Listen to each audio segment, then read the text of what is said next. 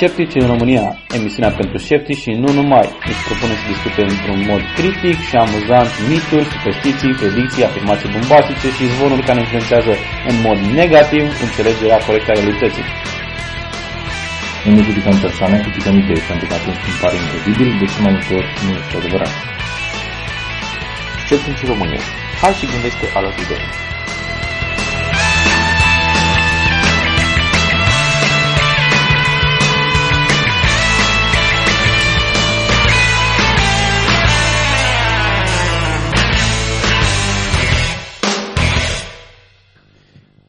Bine ați venit la Sceptici în România, episodul 21 cu Edi. Andrei? Miruna? Și video? Astăzi avem uh, un invitat uh, special alături de noi. Uh, te rog să te prezinți, Vlad. Vlad Grigorescu mă cheamă, m-am prezentat gata. uh, Vlad, poți să ne spui cu ce te ocupi? Păi, uh, în principal, fac niște spectacole, să zicem că ce fac eu se încadrează la... m- m- Sunt mentalist, ca un fel de iluzionist, așa, care se ocupă cu mai mult cu mintea oamenilor, pentru că personal mie mi se pare că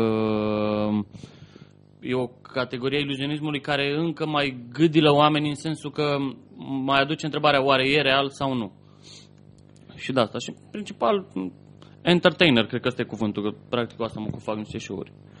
Ok, o să intrăm în mai multe detalii în decursul interviului, dar hai întâi să vedem uh, o video să ne spună cam uh, ce s-a mai întâmplat în istoria științei și tehnologiei în jurul datei în care înregistrăm. Sigur. În 4 iulie 1854 s-a născut Victor Babeș, bacteriolog și morfopatolog român, fondator al Școlii Românești de Microbiologie. În 5 iulie 1996 s-a născut Dolly, prima oaie clonată din lume, care între timp sigur a murit. Și în 6 iulie 1885, sa- savantul francez Louis Pasteur a folosit pentru prima dată vaccinul antirabic, salvând viața unui băiat de 9 ani. Aș mai avea înc- încă o mică chestiune. A- Chiar uh, astăzi se sărbătoresc mulți ani, din 9 iulie 1902, de când oamenii de știință au izolat uh, acidul barbituric, substanța ce va stă la baza somniferelor. Yay. Sunt ușor. Așa, uh, hai să vorbim puțin de uh, nespălarea, uh, nu, scuze, pericolele lipsei de scepticism. Uh, am înțeles că avem o discuție despre cineva care nu s-a spălat de mult. Da. Um, O Hai- video, am văzut că a început să, face, să nu-ți face o tradiție în a aduce subiecte împuțite la o emisiune. Aoleu, da. Uh, da, să, cred că am fost influențat de episodul anterior. Uh, Kailash Singh, un indian în vârstă de 65 de ani, nu s-a mai spălat de peste 37 de ani, deoarece își dorește un fiu. Și crede că zeii vor da unul doar dacă face acest sacrificiu, lutează Daily Mail. Am văzut știrea și în The Telegraph, nu este doar o invenție a Daily Mail. Ok. În- Povestea spune așa. Singh spune că nu s-a mai spălat din 1974, când un preot l-a asigurat că va fi binecuvântat cu un băiat dacă urmează sfaturile. Băiatul, bărbatul a încetat atunci să-și tundă părul, care a ajuns la o lungime de aproape 2 metri. Soția sa l-a avertizat că va refuza să se mai culce cu el dacă nu-și face o baie, însă nici amenințările femeii nu l-au convins uh, să renunțe la angaja- angajamentul pe care și l-a luat. Ok, și cum se spală băiatul ăsta? Singh își petrece zilele păzind vite pe malul Gangelui, sub soarele arzător al Indiei, la temperaturi de peste 45 de grade. Cu toate acestea, singura formă de curățare pe care o tolerează este baia de foc.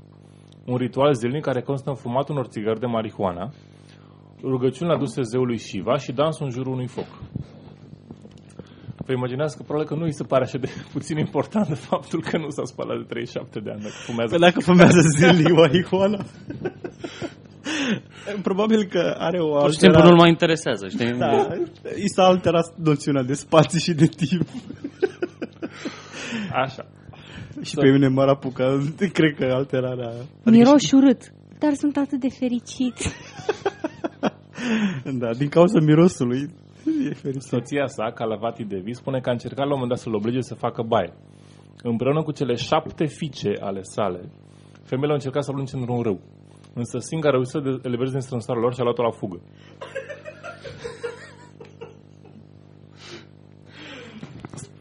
Spune că ar Do prefera, not do this at home. spune că ar prefera să moară decât să facă o baie Și singurul lucru care l-ar putea face să răzgândească ar fi un fiu. Wish granted. Ar explica femeia care se da bătută. S-a dat bătută, sărcana. Au trecut deja atât de mulți ani de când nu s-a mai spălat, încât m-am obișnuit deja cu închis ea. Bărbatul recunoaște că este ținta multor răutăți din partea vecinilor care nu înțeleg angajamentul luat în fața zeilor. Copiii mă tachinează când trec cu bicicleta prin sat, recunoaște indianul. Nu înțeleg decizia pe care am luat-o, dar nu voi schimba părere de- deoarece este voința lui Dumnezeu. Cred că mai degrabă e voința băiatului care i-a spus lui. Da, da, da. Întrebarea este, toată chestia asta cu nespălatul nu reduce dramatic șansele de a face acel act care Acel are, copil? are probabilitatea de drop a unui fiu?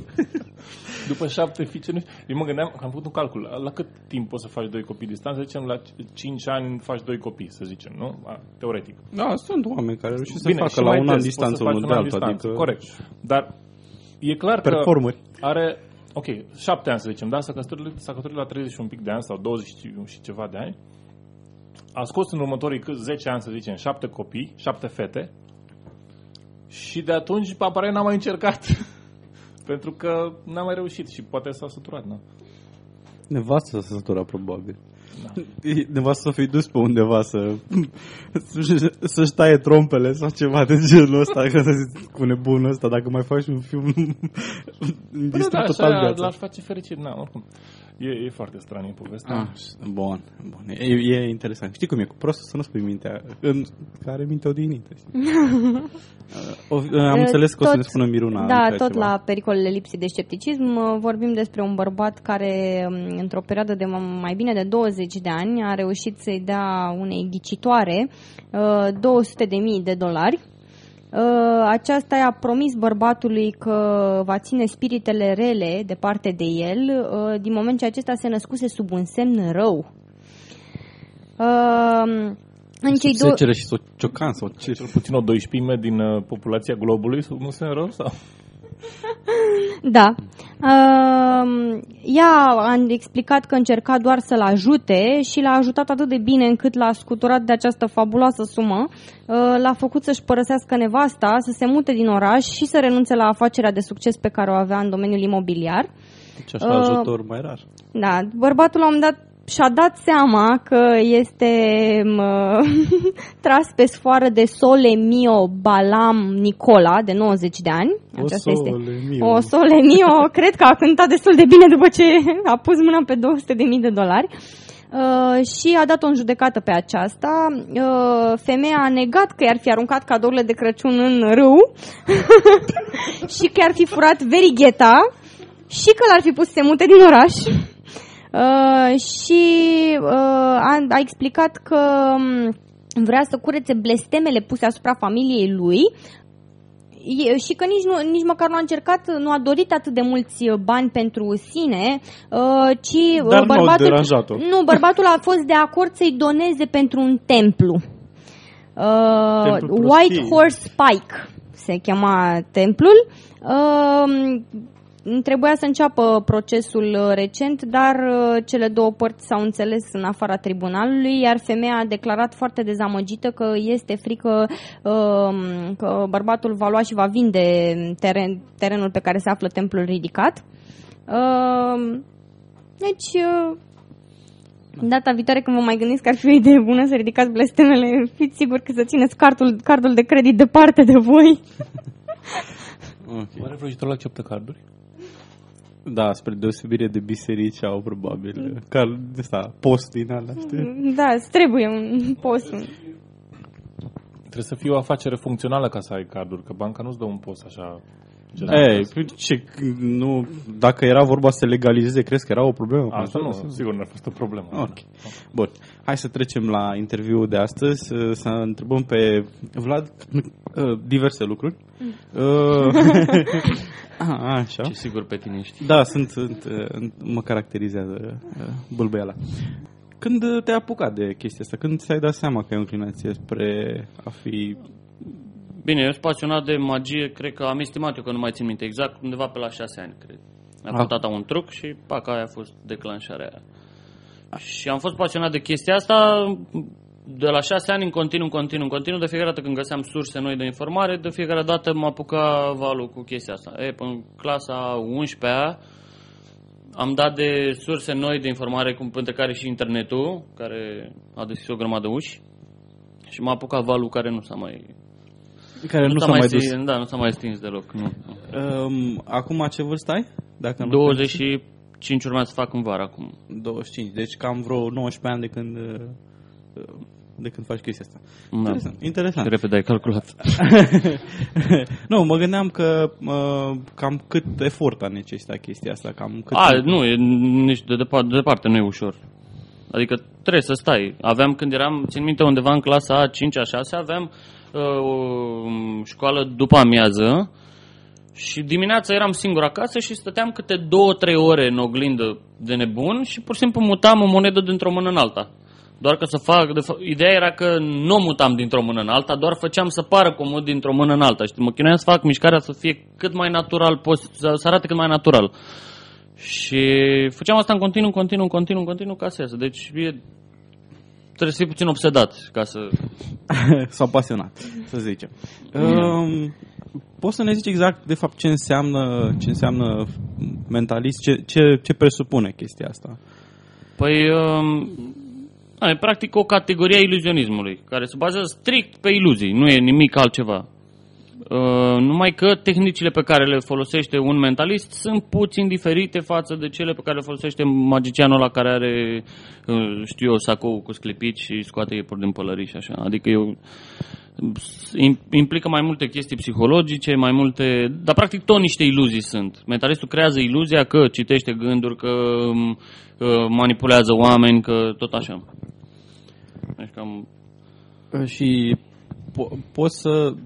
Ai, ai, ai indus vreodată ideea că celorlalți din jurul tău că ai puteri paranormale sau ceva de genul Nu știu ăsta? dacă le-am indus eu, nu, eu pur și simplu mi-am făcut meseria și s-a întâmplat să creadă ei.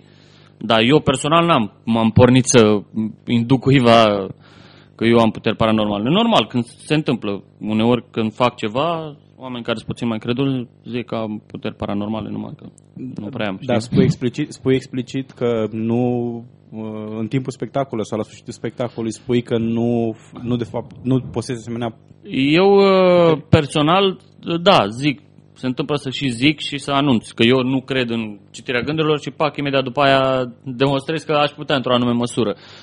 Dar uh, nu mi se pare că trebuie, adică um, în timpul unui show e doar un show și am voie în timpul show-ului să zic absolut orice vreau eu. Deci absolut orice vreau în timpul show-ului. Dacă sunt întrebat în viața mea personală dacă cred ce am spus în timpul show-ului, evident că o să zic că nu, e doar un show și asta e tot ce e. Dar da, eu personal aleg să zic în show-uri că nu cred în așa ceva. Mhm. Și uh, crezi că eu uh, crezi că există persoane care din cauza că poate omiți chestia asta au, să zicem, poate să fie induși în eroare și să creadă că chestiile astea există uh, m, și apoi din cauza asta să m, poate să fie prinse în, în lucruri mai grave, de exemplu, cum am văzut mai devreme la rubrica Pericole lipsii de scepticism, să ajungă să creadă din chestia asta. Te-ai, ți-ai pus vreodată problema asta? Da, da, da. Chiar um, s- mi s-a întâmplat să cunosc oameni care după o perioadă, după ce s-au mai obișnuit cu mine, să-mi zică băi, eu la început când te-am cunoscut, mi-era frică, stăteam, nu știam ce să fac, mă gândeam la tot felul de chestii ca nu cumva să-mi ghicești la ce mă gândesc eu în timp ce... Și eram, poftim? deci, cum așa? Deci, și da, și sunt. Și mai sunt ăștia care sunt deja bă, păcăliți, că tu zici că după aia să, rămă, să devină păcăliți după ce mă cunosc pe mine. Sunt deja păcăliți și în momentul când eu vin și le spun, băi, ce fac eu nu e paranormal, e doar un truc, ei sar și îmi zic, ba nu, ba este paranormal, că uite, știu eu și fac eu, dar vă, vă e frică să recunoaște și de genul ăsta, nu. Și ți s-a zis vreodată în față că tu ai puteri paranormale și să, să spună cineva, tu ai puteri paranormale Da, și da, tu da, să, da, da, da, tu să da, da, încerci da, să da. ne să Da, negi am fost chestia asta. odată am fost uh, am fost odată invitat la Acces Direct. Și singurul motiv pentru care m-am dus la emisiunea Acces Direct este pentru că era o emisiune în care erau invitați mulți paranormali de ăștia. Și am zis, nu se poate, trebuie să, e o ocazie specială, trebuie să-i cunosc, să văd eu ce e cu ei. Și ideea e că pe uh, toți am cunoscut și înainte de emisiune și am vorbit un pic cu ei și după. Evident, după emisiune am vorbit ceva mai puțin cu ei, pentru că niciunul nu mai vrea să mai vorbească cu mine după emisiune. Dar la început m-am dus așa și am încercat și cum e cu aia, cum e cu aia, încercam să mă fac că nu mă interesează, că sunt doar interesat și că n-am nicio legătură cu chestia asta și că doar vreau să știu și să-i văd pe ei ce zic, ce fac, ce dreg. și să-mi dau seama ce- cum gândesc ei, adică de ce sunt convinși ei că fac tot felul de chestii de-astea paranormale și ideea e că în timpul emisiunii eu am venit și am făcut uh, uh, o chestie care îndoiam o furculiță, mă rog. Și uh, am făcut chestia asta și eu spuneam că, domnule, e doar un truc, fac exact cum făcea Uri Geller, numai că e doar un truc și că nu! Săreau toți pe mine, dar nu puteai, adică nu puteai să vorbești pentru că țipau pur și simplu peste tine. Și că nu, că noi știm, că am citit, că Uri Geller face pe bune și că uite și că... Nu, nu face pe bune. Deci, ce, cum trișează el, trișez și eu, numai că eu am bun simț să recunosc. Și că nu, că noi știm, că da, da și cam aia. e. Adică încercau să mă convingă pe mine că eu uh, că eu nu trișez, deci eu știam foarte bine că trișez. Și da, fix așa e, da. E destul de dubios cu ăștia care se, se ocupă cu asta și trăiesc din chestia asta, zic că sunt mega convinși și încearcă pe cât posibil să convingă pe toată lumea că ei sunt și fac și drept. De, de ce crezi că sunt convinși oamenii așa ușor de, de trucuri de genul ăsta? Păi din lipsă de explicații. Când n-ai o explicație, trebuie să găsești una și asta e cea mai la îndemână. Când n-ai, nu poți să-ți explici ceva, trebuie să, să dea cineva ceva și primești orice sugestie ți se dă. Și uh, ești de părere că, de exemplu, ce face Penn și Teller ocazional să desconspire unele trucuri, de regulă cele mai slabe, uh, e o idee bună spre a stârni Aia e scepticismul chestia, că ei persoanelor? nu des, desconspiră, nu știu, dacă... Asta că ei uh, îți arată cum se uh, folosește, nu știu, un gimmick de ăsta de magicieni, așa, și ți-au explicat cum au făcut și în secunda a doua îl folosesc fără ca tu să-ți dai seama. Ei, ei practic zic că desconspiră, ei nu desconspiră mare lucru, ei doar m, pur și simplu împung un pic uh, uh, mentalitatea asta de, băi, noi suntem niște magicieni, noi știm secrete, voi restul sunteți niște pământeni obosiți și noi suntem speciali. Și... Nu, ei doar, adică nu explică nimic și tot ce explică m, mai serios sunt trucurile lor pe care poate să le explice cum vor ei, adică Da, uh, crezi că e o atitudine bună spre a stârni scepticismul? Adică, da, da, normal, normal. Uh, am văzut la tine pe, pe blog, uh, chiar tu ne-ai indicat, uh, un articol în care uh, spuneai tocmai chestia asta. Vorbeai despre scepticism și cum uh, unii oameni se lasă înșelați de, de, de tot felul de trucuri. Uh, poți să ne spui mai multe lucruri, cam ce... Nu, unii dintre ascultătorii noștri probabil că n-au citit articolul. Poți să ne spui mai multe lucruri? Ce te-a făcut, de exemplu, să scrii articolul respectiv? Uh, de ce crezi că e o... Păi da, pentru că mi- au fost mulți care ziceau, bă, că eu am chestia asta și pe blog și în viața mea normală și în show-uri și peste tot, tind să uh, militez cu- într-o anume măsură împotriva ăstora și religie și, mă rog, mai multe chestii care eu le consider niște păcăleli.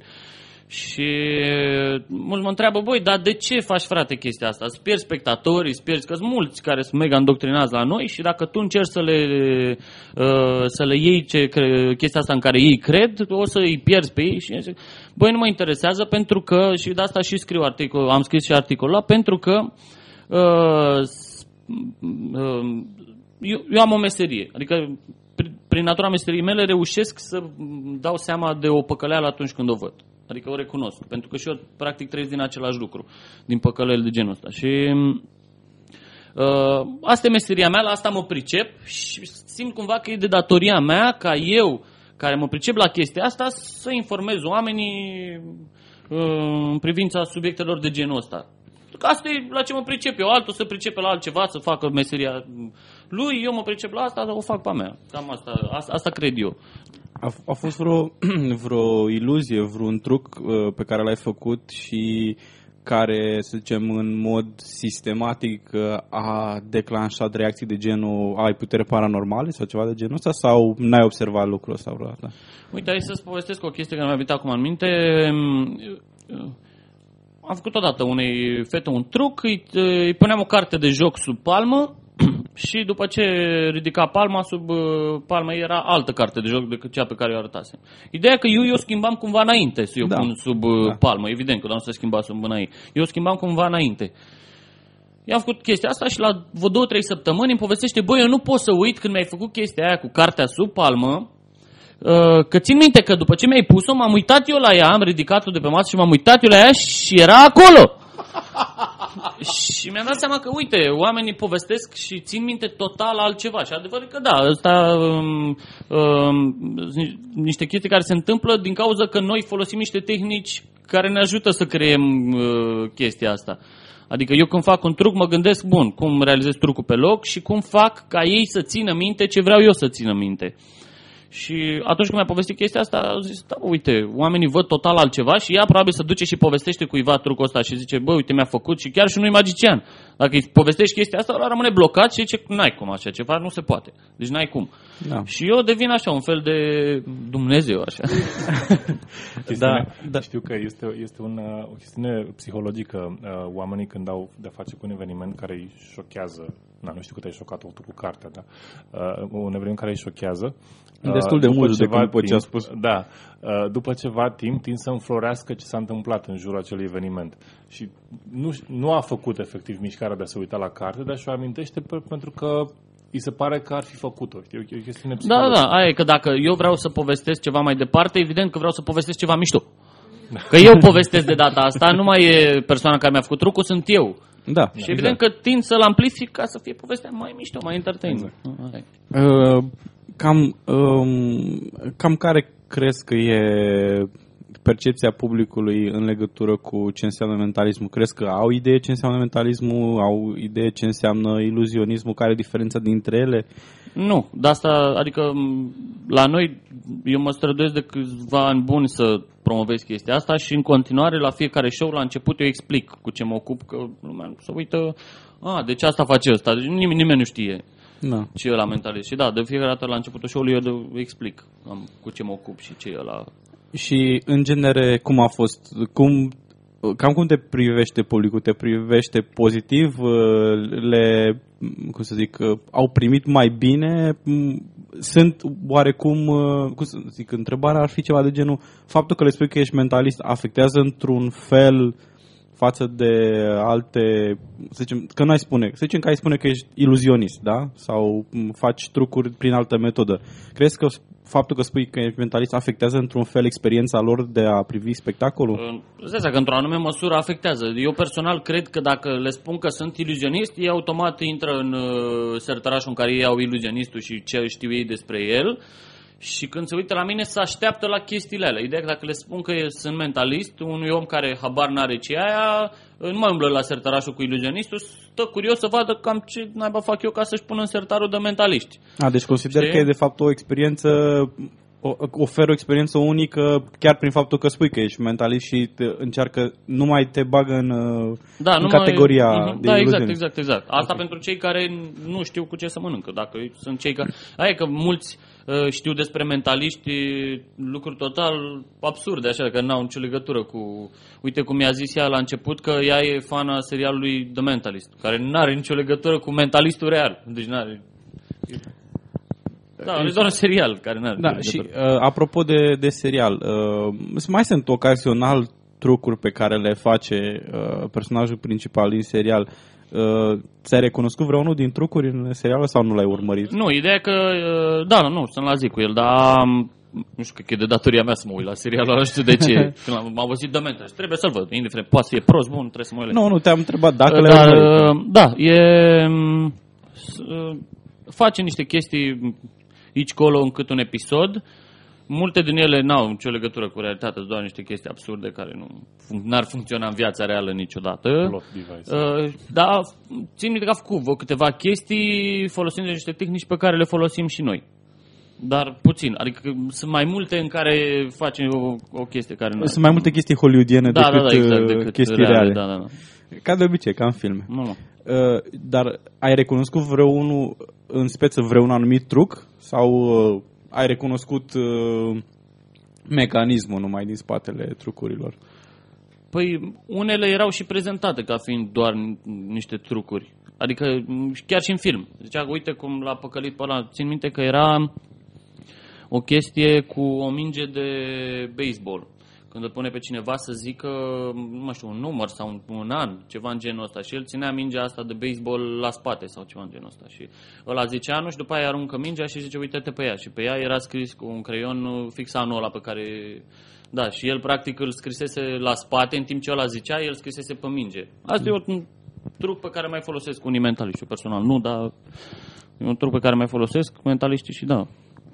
Um, cam de ce Uite, tu ai venit și ai uh, comentat la noi pe, pe blog și ai spus de um, articolul altul pe care l-ai, uh, l-ai scris la tine pe blog, de, de ce, ce ai tu împotriva parapsihologiei așa. Um, crezi că lucrul ăsta poate să-ți afecteze, um, să zicem, imaginea chiar cum ai spus tu, crezi că poți să pierzi din spectator? Pentru... Sigur, sigur, sigur, sigur, sigur. Sigur pierd, dar prefer să iau de puțin și de calitate decât mulți proști. Asta e teoria mea. Dar ah. Uh, ce părere ai despre uh, oamenii care în mod uh, intenționat păcălesc lumea folosind trucuri pentru a câștiga bani Uh, ca de exemplu um, oamenii care pretind spiritiștii, pretind că discută cu morții, deși evident este o, este o tactică cunoscută, se cheamă cold reading. Uh, ce părere ai despre ei? Ce, ce ar trebui să li se întâmple acestor oameni și ce ar trebui să facă lumea pentru a se proteja mai bine de ei? Păi, nu știu, să gândească un puțin la asta, adică și să te protejezi de ei. Și nu veni cu cold reading, nu, știu că vii, adică nu rămâi păcălit de nu știu, cred că trebuie să li se întâmple ceva. Trebuie, pur și simplu să nu se mai ducă lumea la ei. Aia, o să moară de foame și gata, și am scăpat. Deci nu, asta cred eu, că nu trebuie să le facem, nu trebuie să-i pedepsești. Nu, e bravo lor că au reușit să te păcălească, știi? Adică eu sunt pro orice făcut bine, indiferent că e evil în esență sau e ok. Adică dacă e făcut bine, bravo lor și chiar îi respect și felicitări, dar Asta zic, oamenii n-ar trebui să se mai ducă. Dacă oamenii ar fi deștepți, oricât de Știi cum? Bune ar fi... E, e, o, e o glumă care spune că nu e o problemă să vorbești cu morții. Toată lumea poate să vorbească cu morții. Problema este să morții să vorbească cu tine. Da, da, să răspundă. Da. A, ziceai mai devreme de, de faptul că, na, bravo lor că reușesc să înșele, dar nu crezi că într-o oarecare măsură noi cei care știm mai bine uh, poate că ar trebui să să avem o Bine, e clar că din faptul în care, în felul în care spui și faptul că ai scris articolul pe care l-ai scris și ce, faptul că îți anunți publicul de lucrurile astea că într-o oarecare măsură consider că e necesară chestia, dar uh, într-o oarecare măsură ce ai spus acum intră în conflict cu, uh, cu ce ai spus mai devreme. Cum faci echilibru între cele două? Nu, eu nu, eu nu sunt anti-nimic.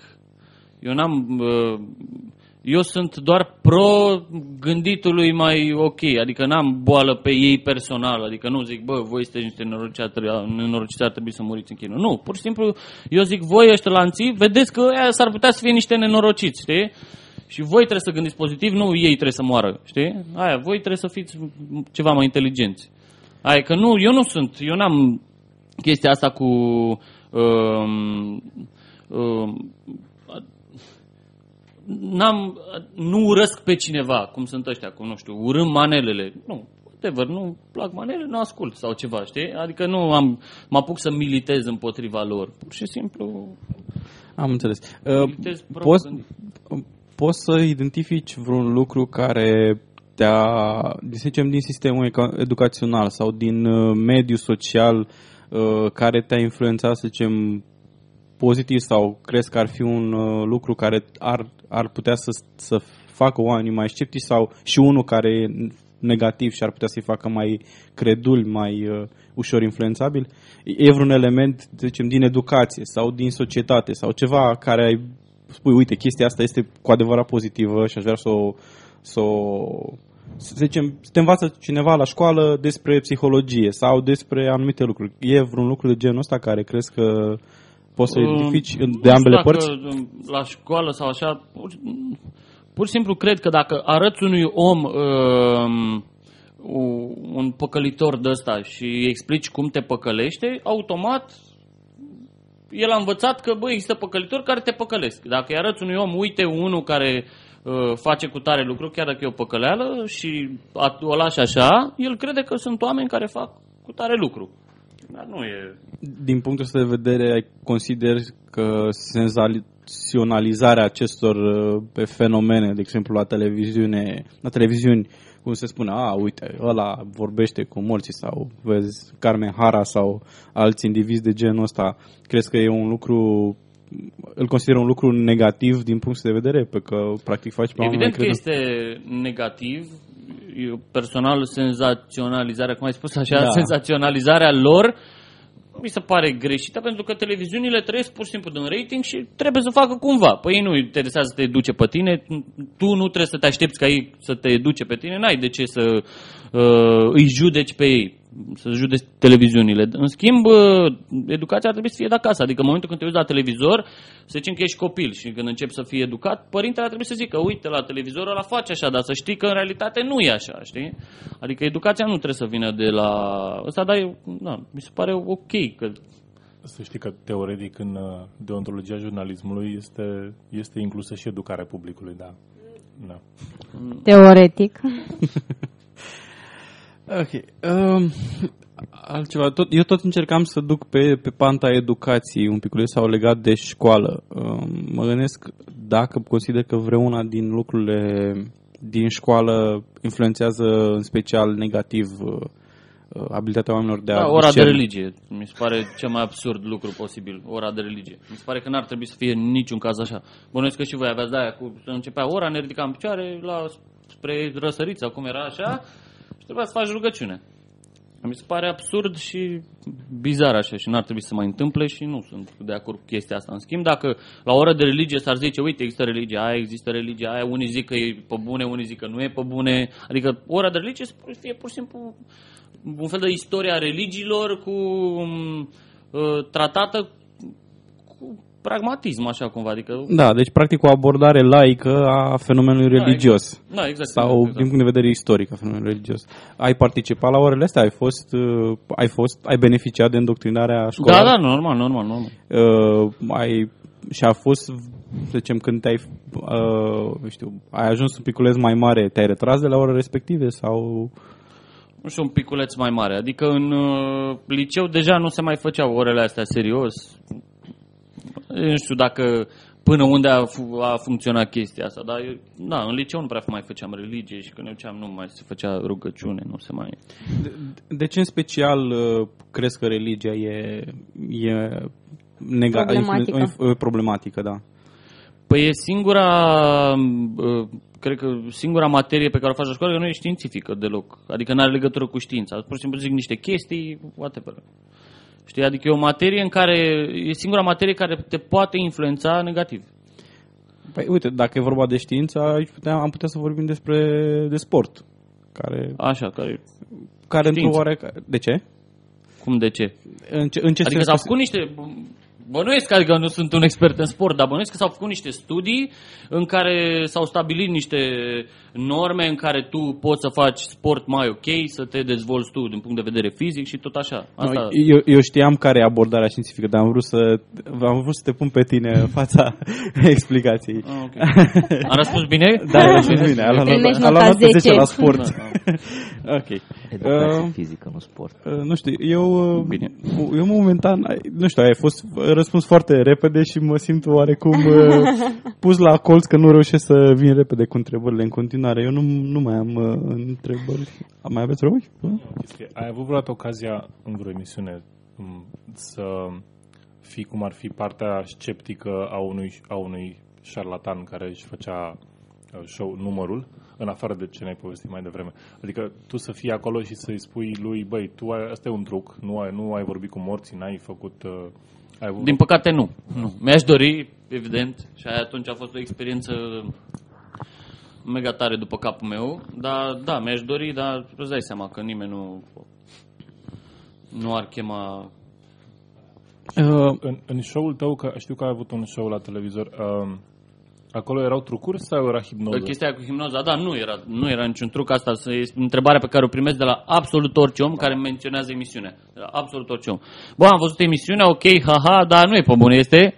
Nu, e fix pe bune. Asta e că în momentul când m-au chemat ei să facem, uh, uh, să facem emisiunea asta, mi-au arătat un format uh, și m-au întrebat bă, crezi că putem să-l facem? Adică, până la urmă, de ce m-au fi chemat pe mine? De ce n-ar fi chemat un actor și, na, de ce m-ar fi chemat pe mine? Și am zis, da, putem să încercăm, pentru că nici eu nu uh, aveam ex- foarte mare experiență la capitolul himnoză și am zis că putem să încercăm. Și ideea că am făcut undeva din primăvară până uh, în vară când am început să facem uh, filmările, casting în fiecare zi, ca să găsim oamenii ăia, pentru că uh, ce se vede la televizor e doar bucata, cum ar veni, de final.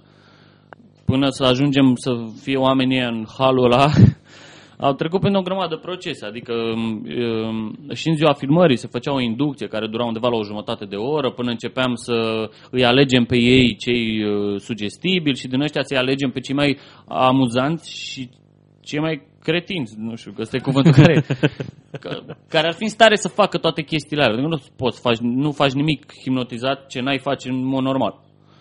Și asta e- era un... pre- Dar ideea e că uh, erau foarte bune chestiile care se întâmplau acolo, păreau atât de... Adică părea imposibil. Cum, cum să faci așa ceva în drum? Să-i zici dormi și lasă doarmă. Și de asta oamenii nu cred, pentru că e greu să crezi așa ceva. Dacă, poate dacă ai asistat la tot procesul, poate ar fi mai ușor. Și chiar au fost uh, niște jurnaliști care au venit special să vadă dacă e pe bună emisiune. Și au asistat la filmări și au și scris un articol în revista, nu mai știu, o revistă de asta colorată. Chestiunea e că emisiunea, într-un fel, este un bun, uh, era un bun uh, target pentru sceptici, adică pentru a-ți exersa scepticismul, pentru că pe de-o parte avea parte de un scenariu, presupun, care semăna cu toate acele show-uri în care se duc oamenii și se ceartă pe diverse teme, care, na, sunt uh, actori, și pe de altă parte avea și partea asta incredibilă unde zice, bă, de ce ar, cum ar, cine, cine ar face, cine ar mânca, ce am văzut eu, era un clip cu unul care mânca o ceapă, uh, de ce ar mânca cineva o ceapă pur și simplu, pentru că i s-a spus la emisiune, trebuie să fii plătit bine să faci asta, de ce ar vrea să se ducă să facă asta, știi? Și a, e, e, era într-un fel bine că exista Da, ideea emisiunea, că- pentru că îți îți punea întrebările astea, știi? Adică te puneai cu două, aveai două chestii. Este scenariu și face, este doar un joc sau este pe bune pentru că nimeni n-ar face chestia asta de sine stătător. Da, au fost chestii mai grave, nu doar chestia cu ceapa. Am Normal, fost, a da. fost unul care pur și simplu și-a pus-o de aia de epilat pe picior și și-a smuls-o de pe picior fără să clintească o geană. Deci nimic. N-a reacționat în niciun fel. Ideea e că emisiunea asta nu o consider emisiunea mea nici pe departe. Eu pur și simplu am fost angajat acolo să fac meseria. Uh, Scenariu, scenariile pentru toate sketchurile alea au venit de afară, că e un format cumpărat, se făcea în 93 în Anglia. Închipuiesc că la noi nici acum în 2010 sau când a fost nu, nu putem să arătăm ceva așa și să, lumea să o halească. Pentru că în Anglia în 93 se făcea și se înghesuiau oamenii să se ducă la emisiunea aia în public.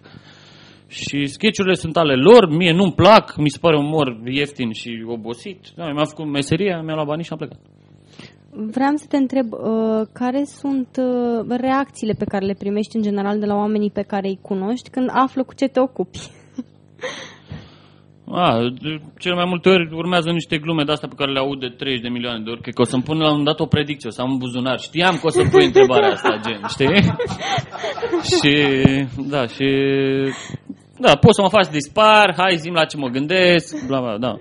Dar s-a întâmplat vreodată ca uh, oamenii să se arate temători de faptul că le-ai citit gândurile, să te evite, să încerce Da, să... ți-am povestit și mai devreme că Da, ai da, spus, am ai cunoscut spus. pe cineva care uh, după o perioadă, după ce ne-am cunoscut mai bine, mi-a zis că, băi, eu credeam la început că eu stăteam, nu știam ce să fac, să nu... Și, da, Și vreau să te mai întreb, cât, uh, cât de dificil este să faci totuși un show de genul acesta cu public, uh, cu audiențele? Este Pentru că di- ul- unii mă gândesc că sunt impredictibili și au... Da, normal. Și mie mi-e destul de greu că nu pot să-l repet acasă.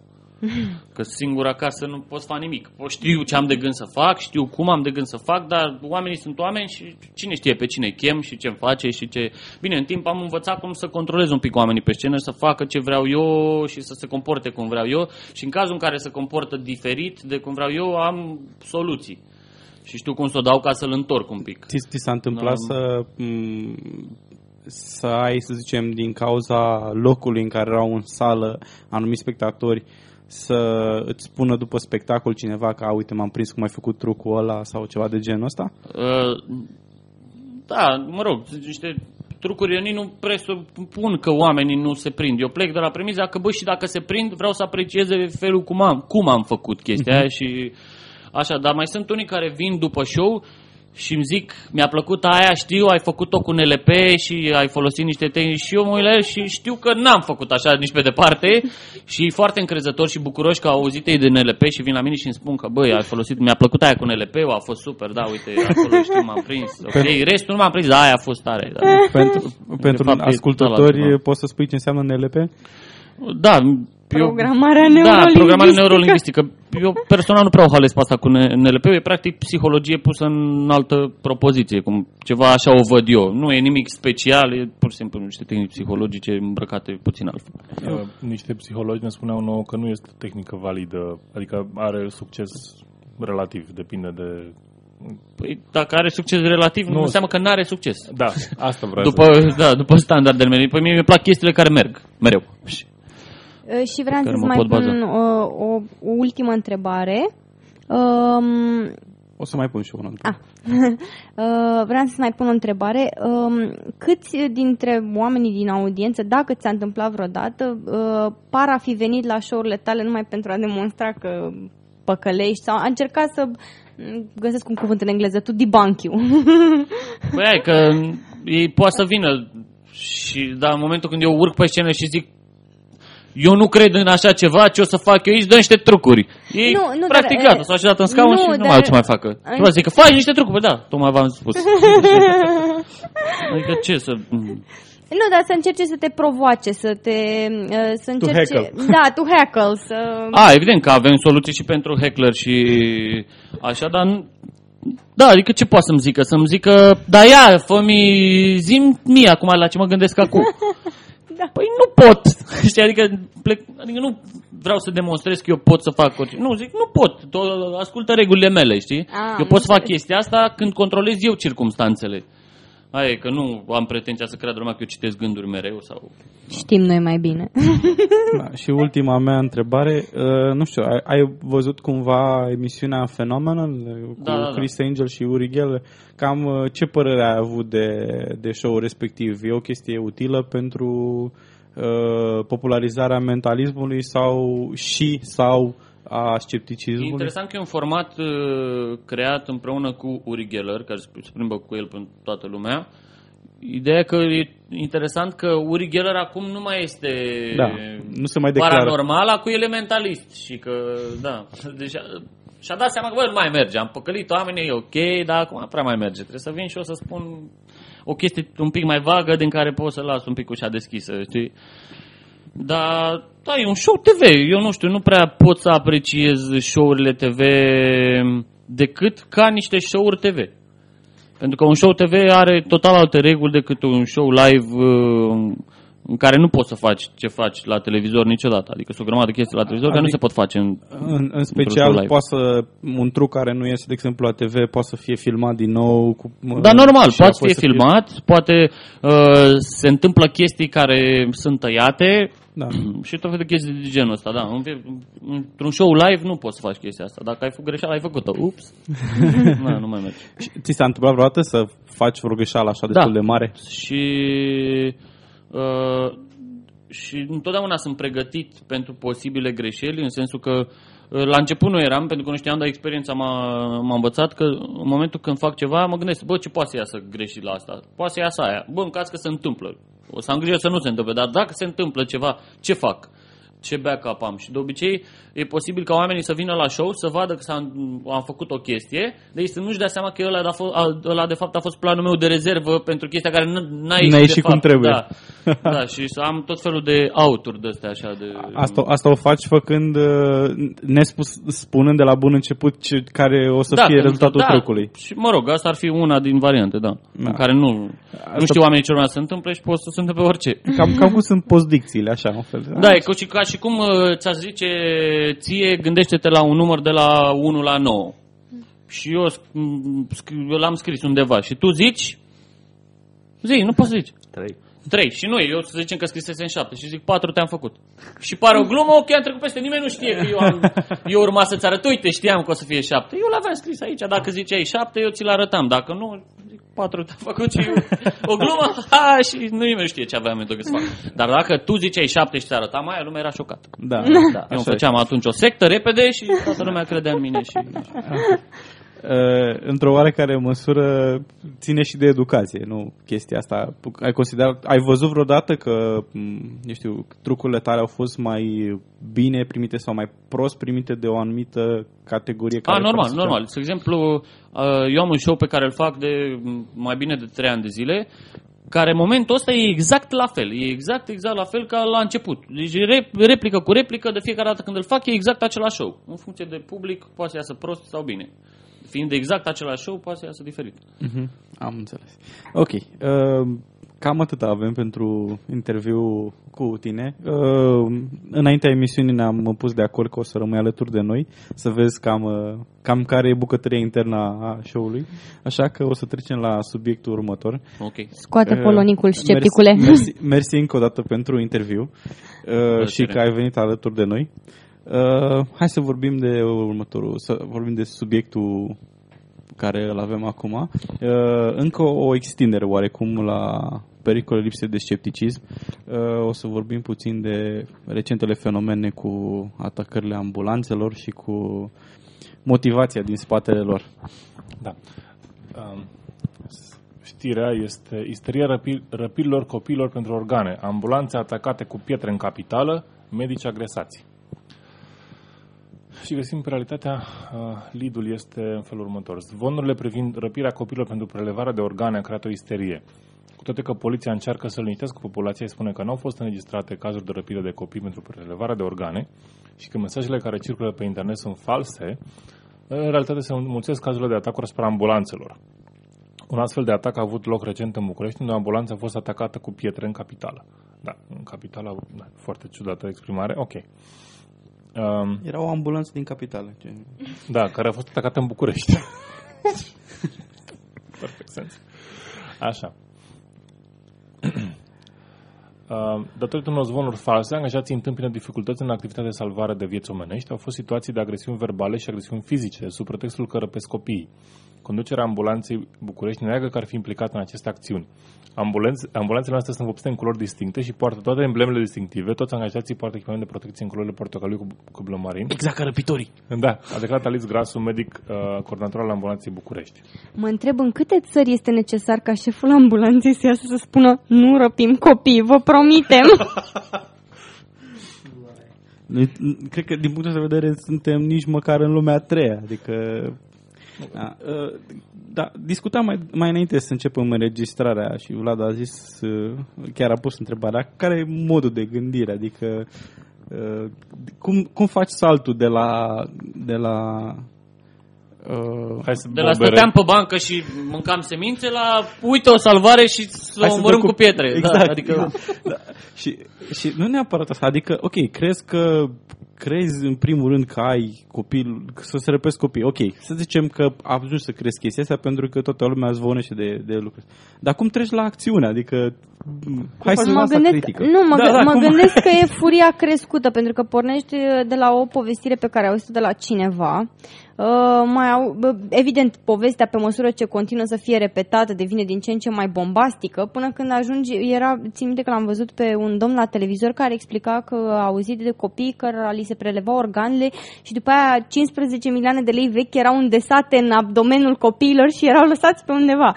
Și Da. da. cu cât povestea devine mai horror, cu atât crește nivelul de furie al populației. Și ajungi până la nivelul în care îți vine să arunci cu pietre în ambulanță. A- Asta, asta e cum era cu, răp, uh, cum era cu răpirea de uh, persoane și prelevarea de organe din Bulgaria. Că și erau băieți de treabă încât te lăsau într-o cadă cu gheață. Nu te lăsau să mori. Da, da, da. da. Povestea Uh, clasică cu un telefon lângă Da, și că cu, tocmai ți-a fost uh, cior din trinichiu. Da, da, În deci, vioi. da, deci e așa niște, niște, adică vorba aia, noi nu suntem criminali, suntem decât hoți. Da. Dar Nu știu. oricum, mai erau zvonuri cu o ambulanță în care se furau, nu, nu de la copii de data asta, ci pur și simplu umbla o ambulanță prin oraș și lua organe, fugea cu el. A fost un film pe tema asta. Cum umbla ambulanța în oraș și te urcai în ea ca să-ți ia organele? Ce făceai? Din mers așa, Era pe, era pe aceeași uh, frecvență cu, cu ambulanța normală și ajungea Pe, prima. pe ideea că aici sunt mici gratuiți, intrați la sarmale. La ce, de ce intrai în Nu, nu, ambulanță? nu, n-ai auzit că în film, în film Nu, erau nu, pe nu, ce? Asta era zvon real, dar a fost și un film pe tema asta. Cu ambulanță veche, care umbla prin oraș și tot așa. Și urmăreau frecvența pe care Da, da, da, discutau și se- ambulantele. Și de fapt era o ambulanță fantomatică cu niște fantome, nu? nu, nu, nu, nu, nu era scooby Dar... Chiar era un film. Așa mai era tot scrisoarea aia cu acele lăsate în cinematografe și care te A, infectau da, da, cu cu HIV, HIV, și da. cu Da, da, bilețel da. cu bun venit în lumea SIDA. Uh, SIDA-si, nu? Așa. Asta, asta cu bun venit în lumea SIDA ești așa uh, uh, cinism extrem sau ceva, nu știu. Adică Măcar, măcar să știi. ce imorali sunt ăștia, pun ace și după aia zic muha Nu, dar cred că, cred că ăsta s-ar putea să fie și efectul tehnologizării societății, pentru că pe- când eu eram copil, aveam 8-9 ani, cea mai mare distracție era să dai telefoane, să iei carte de telefon, să Da. te schizi la o pagină anume, să dai telefon, să spui o prostie la telefon, ca de exemplu vezi că îți fuge, fuge frigiderul sau uh, aragazul tău arde, ceva E, de cum, genul ăsta. asta e Dar bun în acum, engleză. acum, bine, merg mai bine în engleză, ce drept. Dar um, acum avem internet, avem o grămadă de alte mijloace de comunicare și cred că copiii nu mai sunt satisfăcuți cu un telefon, the, the classical prank call. Și atunci you up the ante, te duci cu ace, am ameninți Dar cu chestia că SIDA. astea sunt Cu, cu siguranță sunt făcute de copii. Da, bineînțeles. De copii mai mari, așa. Da, copii la minte, măcar. E clar dacă că sunt- la un moment dat a fost pus în circulație Dar interpre- prostioara asta și după aceea a fost transmisă de Mie mi-a tot felul de plăcut, oameni mi-a care plăcut, chiar că, au pus votul la chestia mi-a asta. plăcut că erau uh, tot felul de articole în care povesteau, toți erau, povesteau același lucru. Că am auzit eu că la molul din oraș nostru, orașul nostru, la molul ăla era cineva cu copilul și au venit unii, au luat copilul, l-au dus la baie, l-au tuns acolo pe loc, i-au schimbat hainele. În timpul ăsta copilul n-a urlat, nu țipa, nimeni nu s-a spus, părut suspect că cineva tunde un copil la baie într-un mall.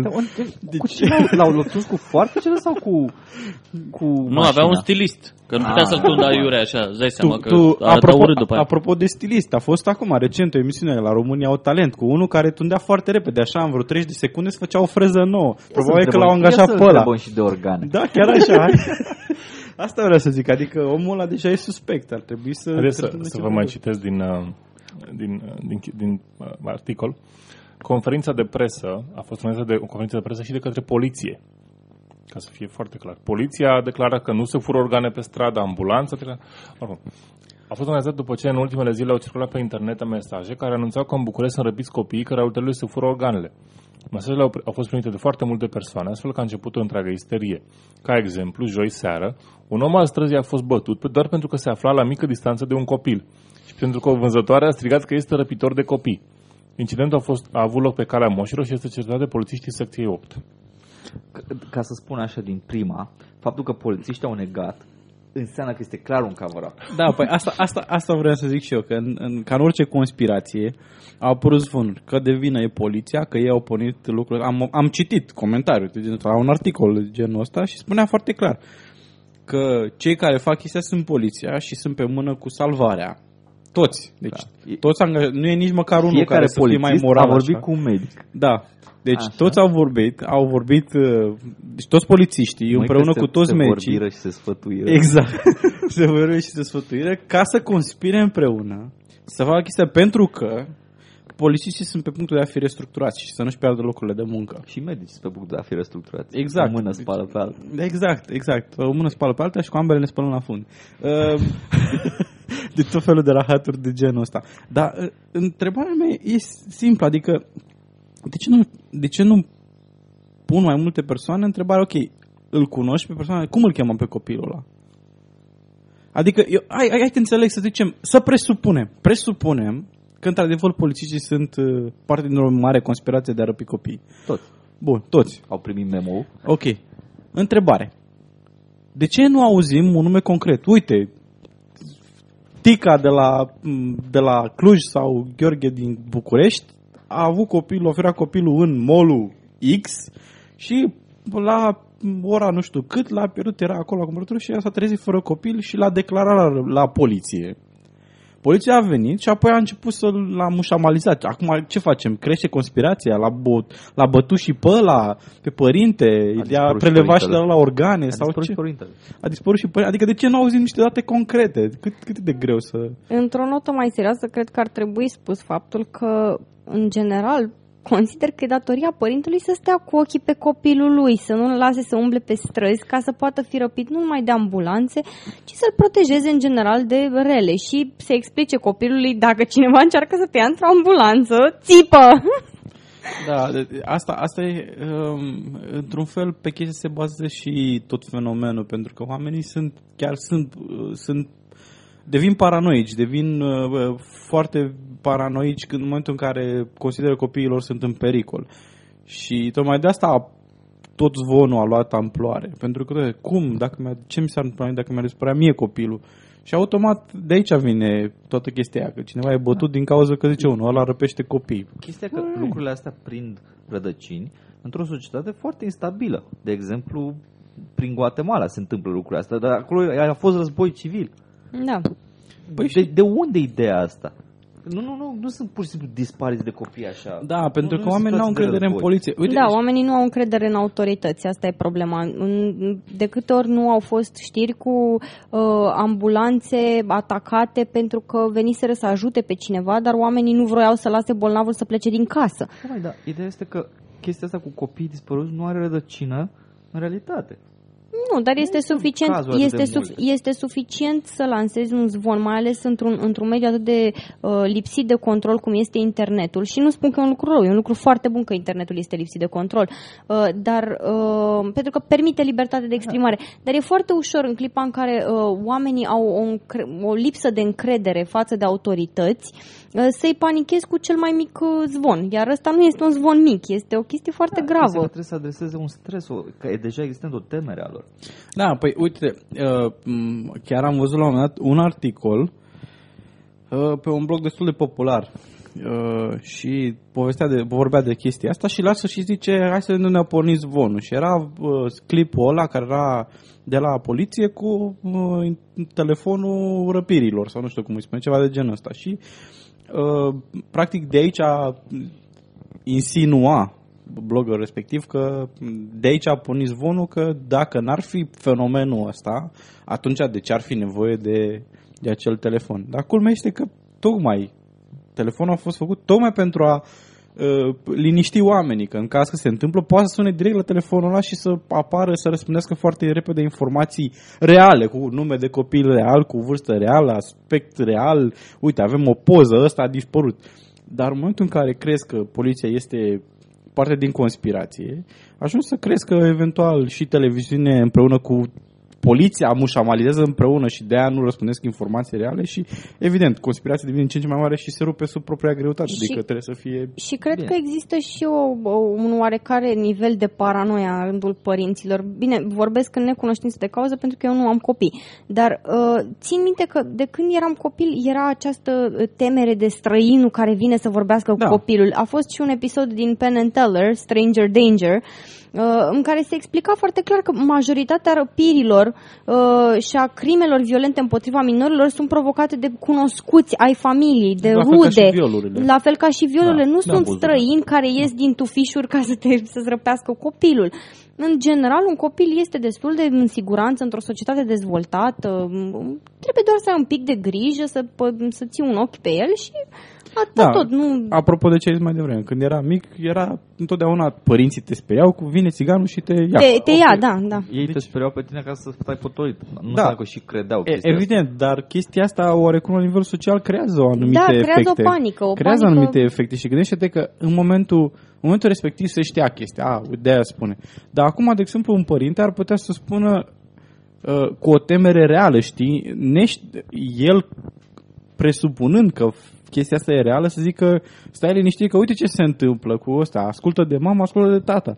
Dar în momentul în care vezi că părintele, uh, într-un fel, recepționezi mesajul în care uh, părintele inconștient dă anumite indicii că treaba e pe bune sau nu e pe bune. Adică uh, vezi când părintele e îngrijorat pe bune că s-ar putea să o pățești Și vezi când părintele zice, ok, dacă nu asculți de mine o să pățești chestia asta, așa că ascultă de mine și stai liniștit. Dar în momentul în care ți spune părintele, vezi că se răpesc copiii uh, și îl vezi că e speriat. Părinte, copilul se prinde de chestia asta, că vede, nu, îți cunoști, vrei, nu vrei, îl cunoști, e instinctivă chestia, știi? Așa că, na, nu știu, mai, mai e ceva prin articole, lucruri de genul ăsta? Am găsit, uh, am găsit articolul original, mesajul de pe Facebook. uh, A, apropo, vreau să zic, am găsit, uh, înainte, că tot era vorba de articolul original, zvonul ăsta, am găsit un articol pe Gândește Rațional, în care spunea că zvonul ăsta e m, de prin Tradus. 2008 sau ceva de genul ăsta umblă pe internet, adică e o... Colcă de ceva timp. Da, colcă e de foarte mult timp și uh, tot vorbea poliția că să vedem cine este responsabil de, această, de aceste zvonuri și răspândirea lor. Uh, eu cred că ar trebui să se ducă în primul rând la bebelușa Oana și să o aresteze. Pentru că pe blogul ei este informația asta. Dacă, nu, deci dacă e să trecem la chestii de astea extreme și imbecile, adică arestăm pe toată lumea care a răspândit zvonul. Hai să fim serioși. Dar dacă trecem la asemenea măsuri extreme, o să o aresteze pe Belușa Oana pentru că ea a scris articolul ăsta exact în același format cu erau, îl tundeau și schimbau de haine și prin martie anul ăsta. Hmm. Deci, na, apoi au venit blogurile precum Saxiv și uh, m, Război într-un cuvânt care au răspundit același zvon la un pic mai târziu și creând astfel efectul de bulgăre de zăpadă ajunge să intre în conștiința publică. Din păcate, blogurile astea sunt destul de populare și sunt populare la persoane care în genere nu sunt uh, foarte sceptice și nu posedă capacitatea să discearnă între ce adevărat sau... Ok, ai, uh, scuze, te-am întrerupt. Da, e, uh, citeam, citeam articolul original, să mai sunt și comentarii care care par a fi, po- ar, au povești în continuare de genul ăsta. Uh, sunt oameni în comentarii care s-au simțit amenințați, cum ar fi. Testimonial? Da, un fel de testimoniu. Da, e, e straniu, știi? Adică eu am găsit pe... Uh, am găsit articolul original pe un blog care se numește Blog de critică constructivă. Da, Fără în, nicio critică. în, în, sen- în, sensul că, în sensul că a construit ceva, adică asta da, e, despre asta e a, a vorba. construit un om din organe, da. Da, a construit un mit. Ok. Na. Uh, sunt, sunt, e o chestiune dificilă și cum spuneai tu că uh, a- bebelușa Oana tinde să transmită meme negative, mi-amintesc că isteria de acum câțiva ani cu uh, vaccinul H1N1 a pornit tot de la colegul ei care uh, murise în spital și ea a zis că gata, l-a omorât vaccinul și o nebunie de genul ăsta. Mă rog, asta n-ai ce să faci. Da, de regulă personalitățile, personalitățile publice au uh, bloguri uh, și tot felul de outleturi de genul ăsta uh, unde răspundesc tot felul de informații dintre cele mai uh, stupide, ca să o spunem așa. De- Deci de ce aș fi eu sceptic? Acum doi ani soția mea a avut, tot, a avut o tentativă de răpire de copil la piața muncii București. O mămică țipa disperată cu un individ i-a smuls copilul din mână și a fugit cu el. Din fericire, un taximetrist a fugit după răpitor și acesta, acesta a fost prins, bătut zdravă și dus la poliție. Când ați văzut ultima oară un sa- taximetrist alergând după cineva? Vreau să vă spun, cum e că i-a smus copilul ca ruibist, așa? A, Da, ca e o pe chestiune geantă, de ca genul pe ăsta, geantă, adică- așa, știi? Așa, Era așa un copil spune. mic, era, era Tom Degețel. Așa se spune în articol, că sunt răpiți pur și simplu de lângă tine și n-ai ce să faci și fug, dispare copilul în Fugi ceață. cu un copil. Nu, nu, Nu, da, da, în mod implicit, un om cu un copil se bine. mișcă mult mai greu decât un om fără copil. Deci în de-aia momentul în ai care fost ești și prins deposedat de- de, de un copil, ca să zic taximetrist. așa, în momentul în care ești deposedat de copil, ca să zic așa, automat ai un avantaj față de la care ți-l că poți să alegi mai repede. Și copilul ăla se pornește la, de la prezumția că acel copil o să stea ca o legumă în brațele răpitorului. Exact. exact. Nu, vezi tu care e chestia? Ca să furi organul unui copil, bă, trebuie, să- trebuie să fie destul de crescut. Da. Da. Nu poți să iei de la un... Bebeluș copil, sau bebeluș unul care sau, nu da. poate să riposteze în niciun fel. Există o poveste cu detalii, am văzut un articol în care spunea că a fost găsită o femeie însărcinată, i s-a tăiat burta cu sabia și copiii au fost, copiii nou, nenăscuți practic au fost găsiți fără organe. Este maximum. și aia erau la rândul lor gravizi și copiii, copiilor au fost tăiați și li s-a luat organele. Da, deci asta este pentru... Asta e, asta e o nișă, mă. Deci Transplant pentru, pentru nou născut. Era un fel de batroșca așa. Păi suntem cât de exagerată putem să o facem? Păi uite, cu o tăiem cu bisturiu, nu. Zici tu cu sabia sau ceva. Da, da bagă, bagă cu sabia și să fie ruginită. Cu Da, iata, o fie ruginită. iataganul. Cu iataganul, da.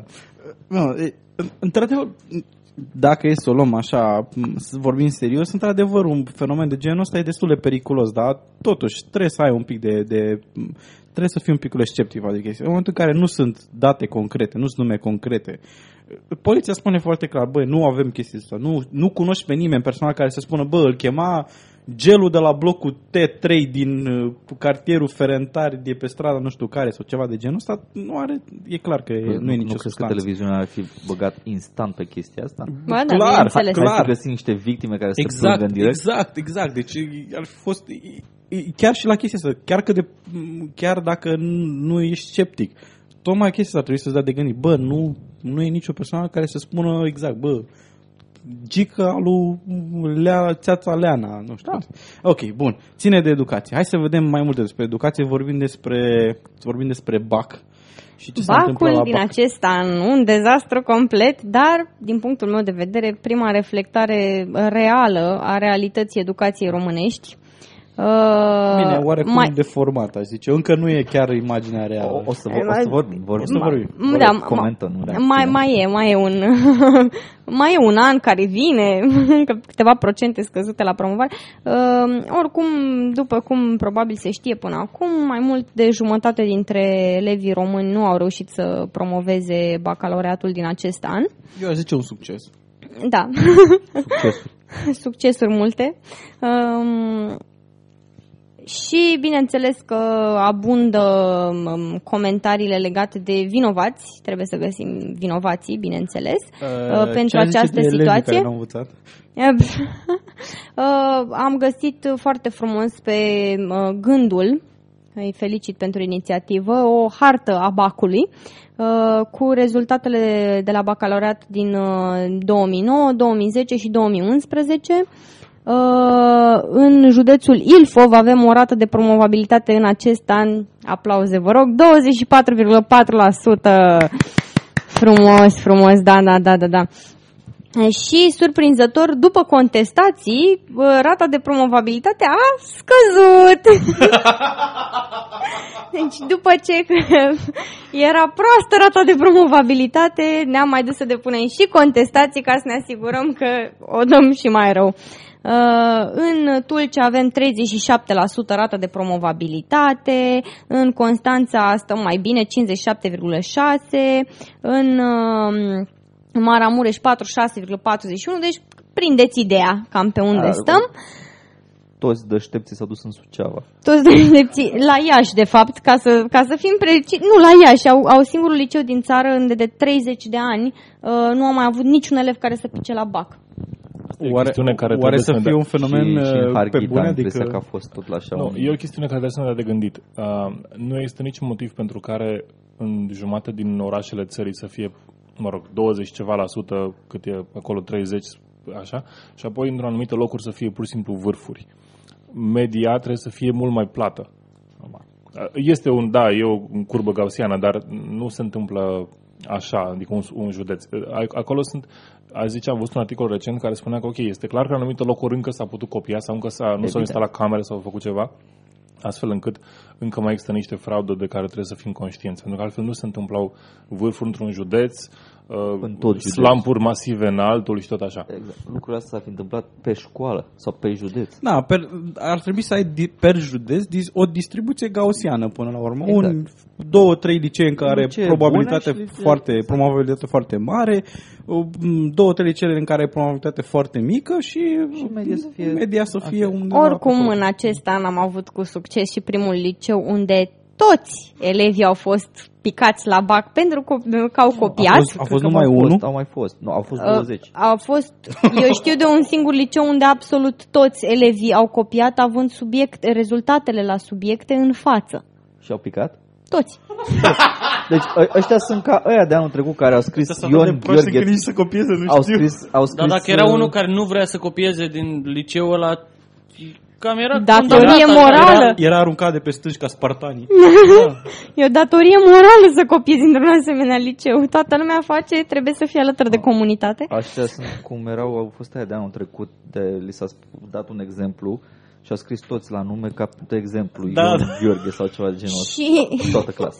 și avem, bineînțeles, și o teorie a conspirației care nu putea lipsi în acest context. Evident. Uh, Pe un blog, uh, vorbim de blogul Apologeticum, uh, ni se explică cum uh, bacul din acest an a fost intenționat făcut atât de dificil pentru a umili elevul român, a demonstra că educația românească nu e bună de nimica și mai ales pentru a-i forța pe elevi să ducă să caute note mai bune în alte țări. Uh, Îi au pe stoc sau cum? Se, se, fură, se fură elevi care n-au luat bacul pentru că pentru Deci, ni se spune pe acest blog, România repetentă, România îndobitocită, România nu trece examenul de maturitate. Iată câteva dintre titlurile pe care le poate citi presa internațională despre România. Iată ce află lumea, între- lumea întreagă despre români. Iată ce trebuie să li se in- inducă românilor. Iată ceea ce trebuie uh, să știe românii despre țara și neamul lor. Un neam de proști, un neam de inculți, de dobitoci, de analfabeți. Da, aș spune că e foarte corect. Uh, Acesta este mesajul pe care dorește să-l transmită, țineți-vă bine, oculta internațională astăzi lumii. marionetele guvernului Boc, care în proporție de peste 50% sunt Reptilieni. altceva decât români. Reptilieni. Sunt reptilieni. pentru că Da. marionetele guvernului Boc au dat bacul în fiecare liceu. Bineînțeles. Așa și este inadmisibil ca într-o țară cu elevi olimpici la nivel internațional, cu tineri intelectuali, unde or fi. Căutați în toate marile centre universitare internaționale, măi să fie. Pe mine nu m-a căutat nimeni încă. Procentul de admitere la examenul Uite, de ești bacalaureat reptiliancă de aia. Da, da, sunt din asta marioneta guvernului Boc, Da. da. să fie sub 50%. Ce s-a întâmplat de, întâmplat de fapt? La, ca și examenul de evaluare eh, națională de anul acesta, la bacalaureat, cu precădere la unele materii, examenele au fost cotate cu mult peste nivel mediu, ba chiar la nivel de olimpiade. Și nu olimpiade, olimpiade internaționale, de maestri în mai olimpiade. Da, e clar. maestri și olimpiade Băi, internaționale. stai să puțin, Că, vedeți partea bună a paharului. 50% sunt maestri în lor. Păi, dar n-ai înțeles? Această... Jumătate de copii. Aproape Tu n-ai din da, înțeles? aproape Ăștia jumătate. Sunt, tu, tu n-ai înțeles. Românii sunt o națiune de elite. Băi, nu știu, mie mi Păi se pare suntem, foarte suntem. mult. Păi, dar nu, nu, tu n-ai înțeles. Uh, acei 50% au promovat în ciuda acestor piedici. E super Vicisitudinilor. În ciuda, da, în ciuda Super vicisitudinilor, tare, în ciuda... 50% la nivel de olimpiadă internațională. Da. Da, ar fi, ar fi chiar o treabă, chiar. Asta, acum să vorbim mai serios. Cât de uh, trebuie să fii, în primul rând, trebuie să fii uh, adept al protocronismului, să fii un naționalist din la așa înfocat și uh, să nești realitatea continuu, pentru că e foarte clar econom- cu niște oameni care sunt pregătiți eh, în educație, șansele de a avea eșecurile sociale pe care le avem noi nu ar trebui să existe, dar- nu, ar trebui să, nu ar trebui să fie semnificative. Adică, cu cât o populație e mai educată, oricât de mult s-ar chinui oculta internațională, dacă ar exista așa ceva, oricât s-ar chinui, tot n-ai avea cum să, n-ai cum să dobitocești o națiune de oameni care sunt educați. Nu, Trebuie dar să avem, fii- avem o modalitate, m, spun eu, obiectivă de a verifica dacă aceste rezultate reflectă realitatea într-un final PISA. sau nu. Exact, rezultatele PISA, unde uh, rezultatele elevilor români care au participat la aceste testări internaționale sunt sub medie uh, și pentru ca toată lumea să înțeleagă foarte clar unde ne situăm, deasupra noastră, cu rezultate mai bune ale elevilor, se află Rusia, Chile, Serbia, Bulgaria, Uruguay și Mexic, iar la două locuri, uh, chiar sub noi se află Thailanda, iar la două locuri sub noi este Trinidad și Tobago. Da, Uh, suntem într-o Columbia, companie de Brazilia, selectă. Muntenegru, Iordania, Tunisia, Indonezia. Deci acolo ne situăm. Elevii români nu reușesc să, să atingă media, media Da. internațională a educației. Și chestia asta poți să, poți să observ că este reală pentru că, de exemplu, și la noi există aceleași manifestări sălbatice cu m, precum cele din uh, țările pe care le-ai menționat. De exemplu, incendieri de ambasade, uh, omorâri de decapitări de, de, de blasfemiatori și uh, apostați, chestii de astea. Adică noi mai avem un pas doi. Da, noi mai avem un piculeț. Adică acum tocmai ce s-a, m, se vorbește despre schimbarea Constituției să nu mai fi, să nu se mai considere by default că ești nevinovat, trecem la inchiziție în care trebuie să-ți dovedești Nu, nu, întâi... uh, să zice nevinovăție în discuția Da, bine. averii, da. Da, bine, e, e, e, e primul pas. E primul adică pas. vorbeam în, în urmă cu ceva timp de legea blasfemiei și practic Da, da, da. forma pe care vrea să o dea domnul Taloș uh, acelei legi. Taloș, nu? Parcă Da, domnul, da. Așa, deci că uh, manifestările sociale indică o poziționarea corectă din punct de vedere educațional în rândul acelor țări pe care le-ai enunțat. Adică... Și m, din punctul meu de vedere, că- cred că trebuie menționat că în clipa în care nu ai o adevăr, un adevărat sistem de educație bine pus la punct, ai un sistem de educație care se schimbă cu fiecare nou guvern și ministru al educației care vine, uh, nu ai proceduri bine stabilite. Cred că în ultimii 10 ani, în fiecare an am avut un alt format de bacalaureat. Hai să explic. Un alt sistem de admitere. Lege, legea educației, știu că am citit la un moment dat un articol în care spunea, era luat și spunea, uite, din 89 până în prezent, să semna acum un an sau doi, legea educației, în decurs de vreo 20 de ani, se schimbase de vreo 25 de ori. Ceva de genul ăsta, în adică aceste- mai mult, știu sigur că era mai mult de o schimbare pe an. Deci în aceste măi, da. condiții nu și avem, avem o grămadă de probleme. În primul rând, din, din punctul meu de vedere, o eroare majoră sunt manualele alternative în care elevii, uh, în funcție de clasa la care nimeresc, de profesorul cu care nimeresc, aj- ajung să învețe lucruri complet diferite. Eu m-am uitat pe aceste manuale. De multe ori, uh, accentul se pune foarte mult pe anumite chestiuni importante în, în manualele bune și recomandate în general în majoritatea școlilor, dar mai sunt și manualele marginale care sunt alese de câteva clase, care sunt un dezastru, sunt o rușine. Da, uh, apropo de manuale care sunt un dezastru, uh, am ascultat recent o emisiune, un interviu cu, uh, nu e legat de educație de la noi, ci în Statele Unite, e un fenomen, uh, uh, interv- nu mai țin minte cum se numea uh, persoana care a fost intervievată, am ascultat în urmă cu vreo mai mult de două luni a interviul respectiv. Și tipul respectiv era parte dintr-o asociație care urmărea progresul sau nu neapărat progresul, ci mai degrabă regresul uh, materialul care erau în uh, manualele uh, din care se predă în Statele Unite și a categorisit uh, degradarea continuă a manualelor ca fiind a race to the bottom și de fapt, care era fenomenul? Uh, fiind uh, doi, trei m, mari publicatori de, de manuale, uh, în fiecare an, la sfârșitul fiecărui an, ei făceau, fiecare din cele două firme făceau evaluări să vadă ce, ce este în manualul celorlalți care a avut succes în uh, uh, uh, licitația anterioară, de ce a câștigat ăla și copiau uh, m, de la unul la altul, practic uh, m, nefăcând niciodată m, schimbări de calitate, ci pur și simplu copiau forma fără să modifice vreodată fondul și a- erau chestii uh, ridicole precum uh, uh, spune, se spune în carte de biologie sau de fizică, nu mai știu ce spunea, că spunea foarte clar că zice uh, păsările zboară folosind efectul Bernoulli. Și spunea foarte clar că lucrul ăsta nu este adevărat, adică în primul rând ține, și de, ține de alte lucruri, în primul rând că păsările nu în- întind aripile și brusc se manifestă efectul Bernoulli și încep și plutesc sau ceva de genul ăsta. Adică lucruri de genul ăsta care sunt, au fost semnalate în urmă cu zeci de ani, se propagă de la an la an. Exact acele lucruri se întâmplă și cu manualele alternative, cred eu, pentru că implicit uh, tot, toată cursa manualelor alternative se pune pe profit. Da, cine Și vinde cât- cele mai multe exact, cărți? Ce editură exact. Și reușește în momentul să în vândă? care cineva care are profit uh, pe manualele respective, uh, automat tendința este hai să vedem ce a făcut la bine sau ce a făcut ăla, Da. de are, ce modificări a făcut el în manual față de noi, de a câștigat licitația sau câștig- a ajuns să fie vândute mai multe manuale.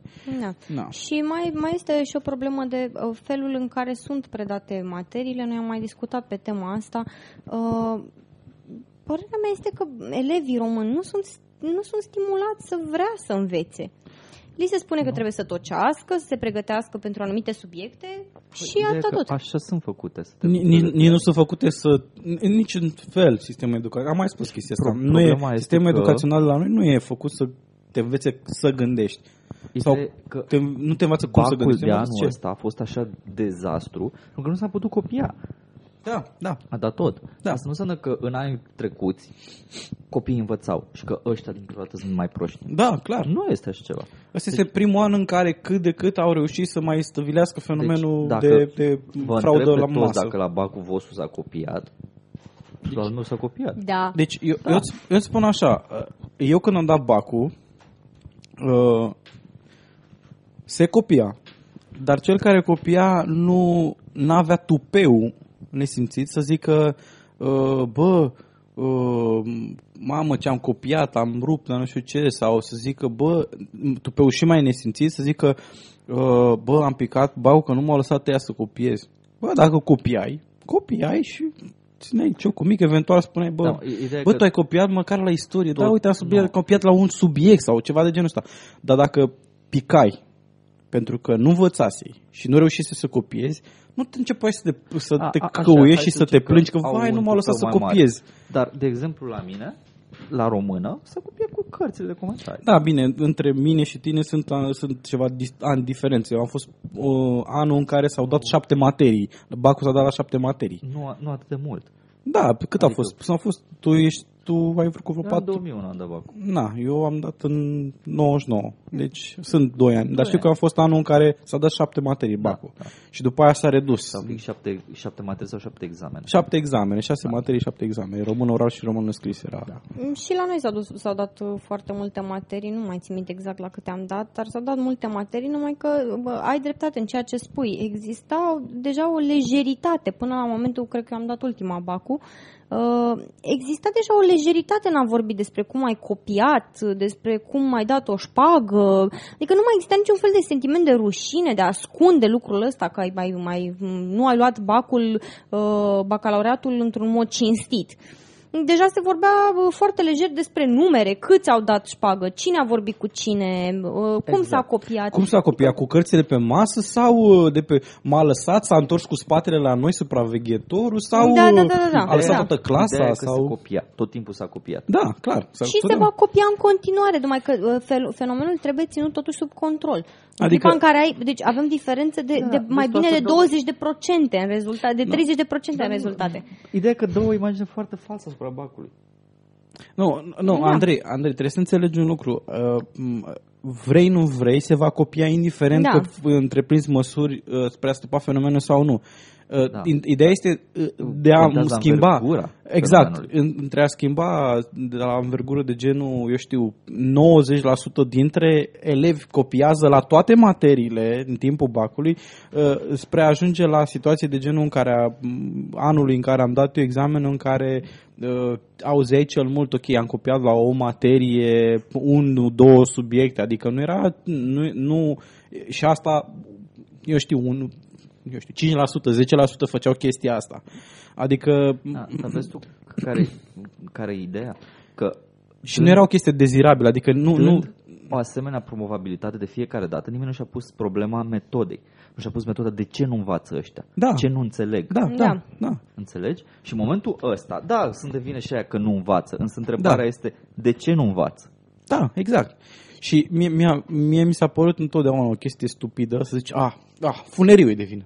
Nu, nu funeriu e de vină, că funeriu a fost ministru al educației pentru 2 ani din cei 12 ani încât au fost ăia S-au tâmpit în aia liceu. într-un Da, nu singur s-au an. tâmpit în 2 ani. Ăia, au, ăia n-au învățat în mod sistematic, din clasa 1 până în clasa 12 n-au Exact. învățat. Sau așa cum au învățat uh, teoretic, însă nu știu, nu știu ce învață. Da, exact. Poate că au tocit, au învățat pentru notă, cum se Pentru zice. notă, exact. Uite că, că l-avem pe, pe Vlad aici. Uh, Este foarte... mi se pare interesant ce ai povestit la început, că venea de la școală și apoi exersa acasă. Cred că copiii nu sunt... Ne, neavând un, un mod de educație care să-i intereseze, că na, nu interesează. Vezi să nu faci un slap down la, Nu, nu, nu, la nu. comportamentul lui Vlad, că e Nu, invitatul nu, nostru. e doar un adică- exemplu, e un exemplu pozitiv în sensul ăsta. Uh, n-au ceva care să-i atragă peste... El, pe el a atras uh, o chestie care nu ținea de școală, dar l-a atras, i-a, i-a creat o pasiune. Uh, neavând, găsind în materie, în modul în care e predată, în modul în care este discutată, ceva care să-i atragă, nu sunt interesați, nu se duc pe, niciun, pe, niciun, pe nicio filieră, pe nicio o chestiune de Ba da, specialitate. un fet, Rar, mă rog, unele, se fiecare. duc, unele fete se duc pe filiera, vreau să vin, devin celebră. Bine. Dar nu trebuie școală pentru asta. Păi tocmai asta este problema. Pentru că fenomenul e, e și la nivel social, oarecum responsabilitatea socială a televiziunilor este așa oarecum, nu neapărat ca... Da, asta este. E, e o formă de e capitalism, n-ai, ce să, n-ai cum să-l obligi pe ăla prin alte o- metode în oricum afară de a chestia asta nu că nu- cumpăra produsul lor. Nu cred că e așa mare influență. Asta există și în alte țări. Chiar Au- crezi că nu e așa mare Eu nu influență cred că când în toate... alte țări se omoară cu studiu și au... Nu e vorba de a, nu e vorba de a, de a se omorâ cu studiul, pentru că evident este absolut nerealist să te aștepți ca un elev să învețe la 20 de materii, în mod egal și constant. Este, este stupid. Nu, niciun elev nu va face chestia asta. Dar la noi nu se creează niciun fel de pasiune. Eu, eu țin foarte bine minte că în clasa a 12 la final nu aveam nici cea mai vagă idee ce vreau să fac. Nimic nu mă atrăgea, nimic nu mi se părea dezirabil. Da, Când eu am ales facultatea, am ales-o pur și simplu ca să nu zic că n-am o facultate, pentru că știam că este un lucru foarte important în România, să ai o diplomă de licență pe care să o fluturi sub nasul tuturor. Da. Din, din punctul ăsta de vedere, eu, de exemplu, am fost într-o situație exact m, opusă față de tine. Deci eu am avut o pasiune Ah, pentru, pentru programare și m, uh, m, software de când eram ajuns, eram prin clasa 6-a, 7-a, când mi s-a stănit pasiunea asta și știu că pierdeam nopțile încercând să scriu programe și uh, dezasamblam jocuri și de astea să înțeleg ce se întâmplă pe acolo. Adică de- m- m- ai mei avea o problemă cu mine în a, în, a, în a mă face să, ok, mai du-te și tu afară, mai joacă-te și tu cu copiii, ok, ok, înțeleg, e bine că îți place și așa mai departe. Dar asta înainte de liceu, adică cu mult înainte de liceu. Și pasiunea asta m- m-a dus mai departe, adică nu... Da, dar și, această și pasiune am colegi, nu e cultivată, vezi, asta e problema, această pasiune nu cred că a fost foarte mult cultivată de școală în sine. Ai Uh, descoperit tu lucrul ăsta de Da, vreme eu, și... eu am descoperit, dar în schimb, când am ajuns în liceu, am avut profesori care chiar îți stimulau pasiunea asta.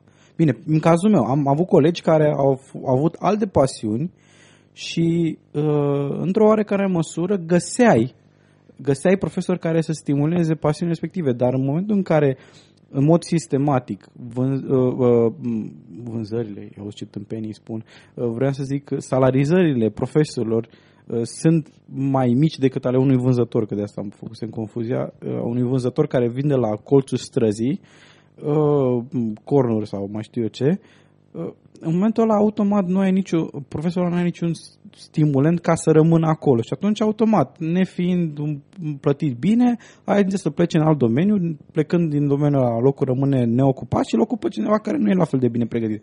Fiind, nefiind la fel de bine pregătit, automat nu ai cum să, Da. nu ai cum să stârnești pasiunea. Dacă ești un profesor m, Dacă vii doar acolo ca submediocru, să-ți faci da. jobul și Exact. să nu, nu se Da. zică că n-ai venit. exact. Oricum, e- sunt binevenite lucrurile Aceste astea, rezultate, a, da. rezultate pentru că dacă vor continua și anul viitor și peste 2 ani, Va forța o discuție. vor forța o discuție să vadă ce se întâmplă, Da. de ce nu se învață și poate se schimbă nu se schimbă metoda de predare, nu cum a fost până acum. Da, pasul Faceți următor, voi ce pasul, faceți în pasul liceu următor și ar toată fi lumea ia la pasul sfârșit. următor ar fi evaluarea onestă a profesorilor.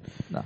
Uh, Dar având în vedere cum uh, cum s-a întâmplat evaluarea profesorilor până acum, istoric vorbind, în România e cam dificil. Încă, încă o idee proastă care mi se pare că o vor, s-a discutat de, de introducere sunt, uh, este ba- bacalaureatul disociat. Pur și simplu pe profiluri. Da. Nu cred că este o idee bună. Uh, Eu sunt de părere că o idee foarte proastă care a contribuit foarte mult la, de, la, cre- la scăderea nivelului general al educației a fost uh, Introducerea profilurilor? uh, nu, in, uh, introducerea ideii de admitere la facultate pe notele de la BAC. Asta consider că a fost Da, o idee este. foarte proastă pentru simplu motiv că și acum vedem foarte clar, în anumite locuri s-a putut copia mai mult sau mai puțin. Uh, unele locuri au fost mai exigente, altele mai puțin și nu ai, Ai- cum la ai nivel de acces- țară, n-ai, n-ai, n-ai, ai o falsă uniformitate la nivel de țară și nu, nu ai concurență directă. În momentul în care ai o concurență directă, știu că m, atunci când am intrat la facultate a fost, un, a fost un examen în care nota de la BAC a avut o anumită pondere, dar nu era singura chestie. Era, deși în al- la alte facultăți deja se introdusese uh, uh, Dosare. Da, concurs de dosare, da. Iar în cazul, am dat la, am dat la automatică și calculatoare și acolo era practic examenul la analiză matematică, la trigonometrie.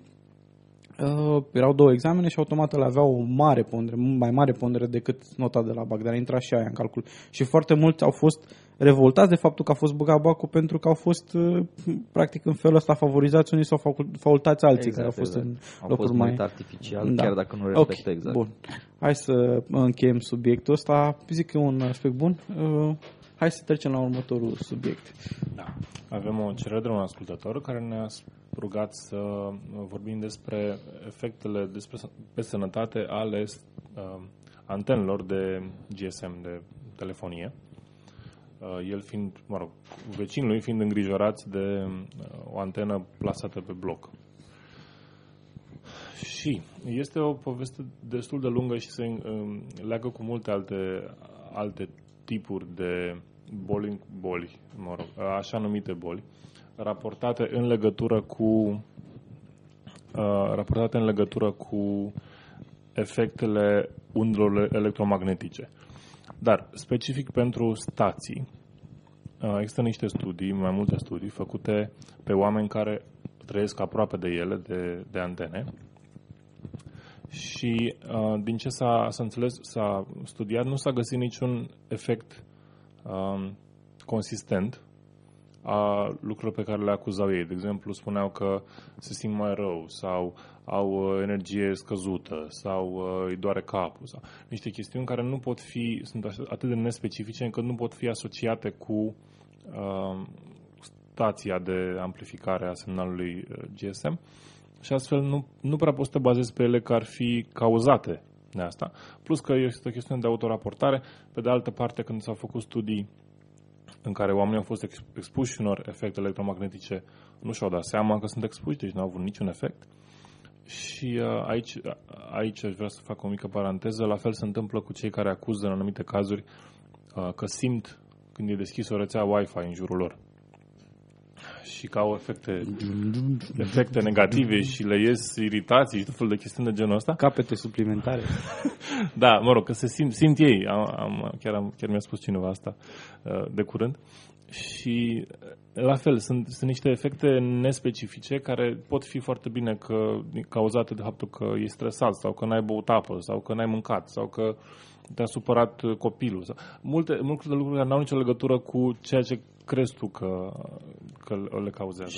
Nu râde de chestia asta și eu simt de fiecare dată când se deschide o rețea de Wi-Fi, simt că ar trebui să-mi dea și mie vecinul parola. Așa? Și, uh, și a, aici intră în chestiunea de genul ăsta, plus că antenele în sine, ele emit într-adevăr uh, unde, uh, dar cu cât ești mai departe de ele, cu atât radiația pe care o transmit este mai slabă și uh, pe de-o parte este ca și cum ai uh, ca și cum te-ai ferit de undele radio. Nu, umble, nu circulă pe aceeași frecvență, dar tot trec prin tine. Dacă deschizi radio radioul le prinde, dacă nu-l deschizi, undele tot trec prin tine, chiar dacă nu îți dai seama de ele. și uh, cam asta, asta este pe scurt, nu, nu sunt foarte multe de spus. Există într-adevăr niște standarde uh, care co- coordonează, uh, sunt niște standarde internaționale care spun care este emisia maximă, unde nu este bine să fie o antenă de genul acesta, de obicei se evită zonele cu copii mici, școlile uh, și și este o anumită putere pe care trebuie să emită. Pe de altă parte, nu există studii care să arate că există un, un, un risc mas, major. Nu s-a, nu, nu s-a ocupat nimeni să zică ok, trebuie să interzicem antenele în oraș. La fel, nu s-a raportat o creștere de, de la introducerea antenelor GSM de cazuri de cancer sau de alte lucruri de genul acesta nu sunt raportate creșteri spectaculoase pentru că 4, multe miliarde de oameni au acces la tehnologie GSM acum. Practic ar trebui să, să se vadă efectele imediat în, între noi. Au crescut numerele cazurilor de autism. nu, nu lansa un zvon, te rog. Așa. A, a, ca să fie clar pentru ascultătorii care nu știu, uh, creșterea numărul de cazuri de autism este reală, dar se datorează unei redefiniri a ceea ce înseamnă autism. Pe scurt. Ah. Da, e un spectru de... Da, s-a, s-a lărgit practic definiția a ceea ce înseamnă uh, simptome care înseamnă care e egal cu autism, care este egale cu autism. Așa, în principiu standardele sunt, este o comisie internațională pentru protecția împotriva radiațiilor non-ionizante. Astea sunt radiații non-ionizante, sunt cele care sunt emise de antene și standardele sunt adoptate de către uh, mai mult de 80 de țări, inclusiv România, pentru că am aflat la muncă, când uh, n-aveam, ne-am mutat într-o clădire nouă și nu aveam semnal în clădire, lumea era uh, ruptă între două chestiuni. Oamenii aveau nevoie de semnal ca să-și facă treaba și uh, când s-a zis, băi, avem nevoie de semnal, a, a ieșit imediat uh, scandal că stai așa, că știm că cancer și o să asta și cum să puneți la noi în clădire antene, mini-antene, orice ar fi. Nu, e foarte rău să nu faceți asta. Puneți nano-antene. și evident că s-a, până la urmă s-a dat un mesaj în care s-a spus, ok, uitați aici, citiți informația, uh, nu există nicio dovadă că s-ar întâmpla ceva și operatorii de telefonie mobile din România Uh, urmează standardele internaționale pentru a proteja populația. Pe de altă parte, de ce aș vrea operatorii de telefonie mobile să-și omoare uh, abonații? Sau potențiali clienți. Eu am lucrat la un moment dat la Casa Presei Libere și nu am observat să fie foarte mulți oameni panicați de cantitatea masivă de antene. Da, vedem cu toții ce, ce, ce reușesc să scoată în presă.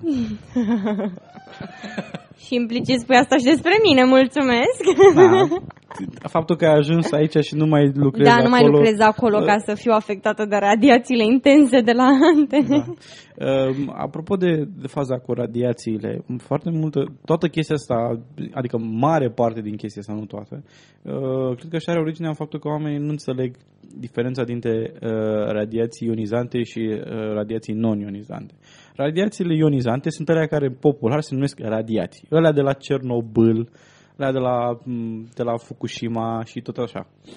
Ei, bine, asta este, asta este uh, un aspect. Alea non-ionizante sunt orice fel de dispozitiv uh, care emite unde radio. Da? E, telefonul mobil le recepționează, se emise de la BTS-ul, la base station-uri, da? sau de la un releu, orice altceva de genul ăsta este non-ionizant. Asta este diferența. Diferența uh, de, dintre ionizant și non-ionizant este, non-ionizant este că e clar că le ionizant, se știe foarte clar, ai a încasat o anumită doză, e nasolă treaba. Alea non-ionizante deocamdată nu sunt, uh, nu sunt dovezi că ar fi foarte nasoale sau ar avea efecte pe termen lung sau efecte grave. Uh, apropo de radiațiile ionizante, am înțeles că um, ascultătorul nostru a pus și o întrebare um, ceva legată de Cernobâl. Cernobâl. Ce părere aveam despre Cernobâl? Uh, cred că întrebarea așa are origine în aceeași confuzie, zic eu, da. între diferența de radiații ionizante și non-ionizante uh, oarecum întrebarea e un pic neclară, pentru că, na, ce părere avem despre Cernobâl, na, e un oraș pustiu acum, ce să zic. Uh, poate că întrebarea era mai degrabă ce părere avem despre ce s-a întâmplat la Cernobâl. Na, da, flac, nasol, e mai nasol ce se întâmplă acum la Fukushima, din câte am înțeles, sau mai puțin nasol, nu știu. Actually, e mai puțin nasol. E mai puțin nasol. Mult mai puțin nasol. Ce, ce a fost la Cernobâl, da. Da, ah. față de ce a fost la Cernobâl, clar este mai, mai puțin uh, problematică Uh, problematica accidentului de la Fukushima. Da. Și, ce să zic, din câte... Oricum știu... trebuie să menționăm că orașul care este pustiu se cheamă Pripyat. Da, da Pripyat, Pripyat da. se numește. E, da. Da, mulțumesc de precizare. Te-am salvat de Te-am, te-am, te-am da, salvat de erată data viitoare. Da, o 30 de comentarii. Ai jucat uh, Stalker, nu? Nu, nu am jucat Stalker, dar știam de Pripyat. Și, și eu știam de Pripyat, dar momentan nu, n-am făcut conexiunea. M-am gândit în permanență la Cernobâl și toată lumea știe de Cernobâl. Uh, da, cam, cam asta ar fi de zis. Uh, hai să dăm uh, citatul din știință.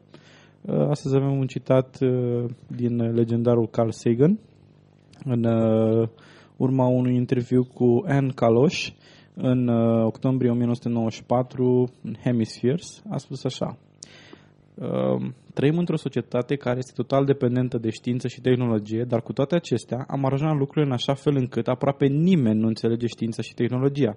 Acest aranjament este o rețetă clară pentru dezastru. Și da, într-adevăr, părerea mea este că atât timp cât uh, aranjăm lucrurile de așa manieră încât uh, aproape nimeni nu înțelege știința și tehnologia, e o rețetă pentru dezastru, pentru că de aici pornesc și toate conspirațiile cu a, oamenii de știință conspiră împotriva noastră, pentru că neștiind ce facă ea acolo, neînțelegând uh, Magic. da, da, neînțelegând magia din fundal, nu n-ai cum să ajungi să înțelegi ce se întâmplă. Chiar, chiar am găsit recent, era un scandal în presă, pornise cineva, nu știu exact de ce, uh, că se aruncă bani pe laserul care se construiește la Măgurele, care va fi parte din acel uh, centru de lasere care studiază, mă rog, uh, lucruri fi- din fizică, nu știu, n-am reușit să citesc un articol complet, dar era- lumea era, ha, copiii mor de foame, mamele n-au alocații și noi construim lasere. Și biserici. Lasă și biserici. Măcar ne-am construit lasere cât... Așa. Uh, și mi se pare asta nu e ok. Nici măcar asta nu e ok, nici măcar să construim un laser care ne ajută să cunoaștem lucruri despre univers, despre lumea în care trăim, nu e în regulă, pentru că nu și-a luat cine știe cine, cine știe cine pensia. Să fim serioși. Tu nu înțelegi că ești parte dintr-o minoritate care nu înțelege care e treaba cu Universul. Majoritatea oamenilor au numai certitudini legate de Univers. It's magic, God did it. Uh, ok. Bun. Uh, cam atâta pentru astăzi. Uh, planificăm, o să, în, o, asta este secțiunea de anunțuri, uh, ca să fie clar pentru toată lumea. Uh, după cum știți, de mai de mult am anunțat că o să mergem la Denkfest, mergem la Denkfest uh, și planificăm uh, un interviu sau două, nu știm sigur încă deocamdată, cu o persoană care este destul de cunoscută, nu spunem cine, uh, cineva din România. Uh, Nu știu dacă o să se întâmple acum recent, înainte de Denkfest sau după Denkfest, uh, sau în ambele situații, adică și după și uh, uh, înainte. Uh, poate că o să vă dați seama despre cine este vorba. Um, altceva, da, nu am apucat să punem clipul cu 1023. Uh, am fost, eu am fost foarte ocupat um, despre, despre clipul ăsta am vorbit mai mult timp și uh, trebuie făcut uh, măcar un fel de mic montaj în care să care să arate cât de cât decent. Uh, și clipul care a fost în București din câte am văzut eu deja are un montaj cât de cât decent și uh, celelalte materiale din ea și din Timișoara uh, ca să arate bine trebuie inserate într-un mod mai uh, să fie cât de cât cursiv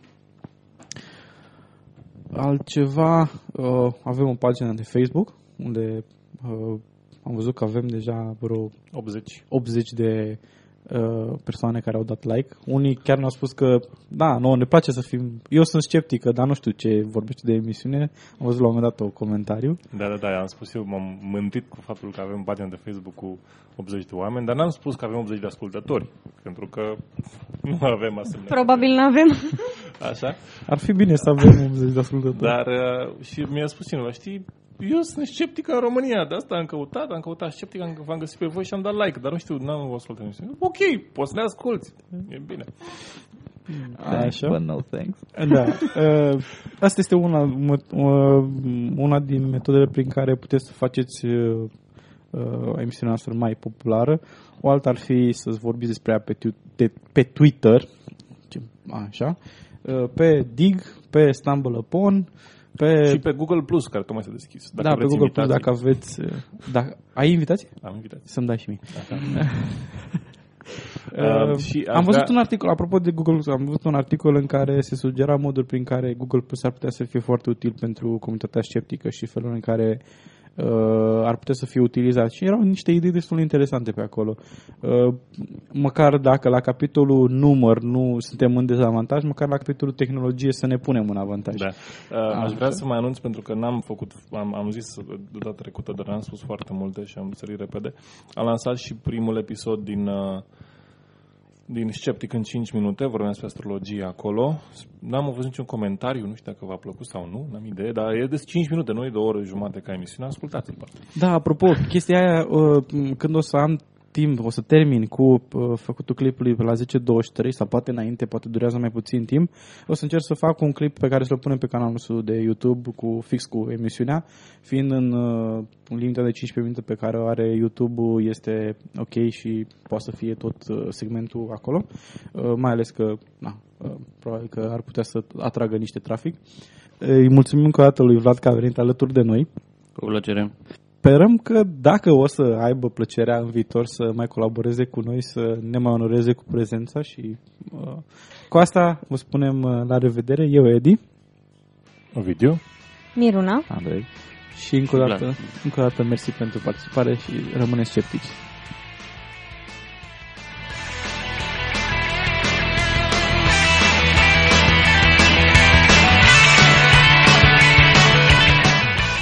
Ați ascultat Sceptici în România. Tema muzicală este melodia Graveyard a formației Liquid Kitchen, oferită sub licență Creative Commons.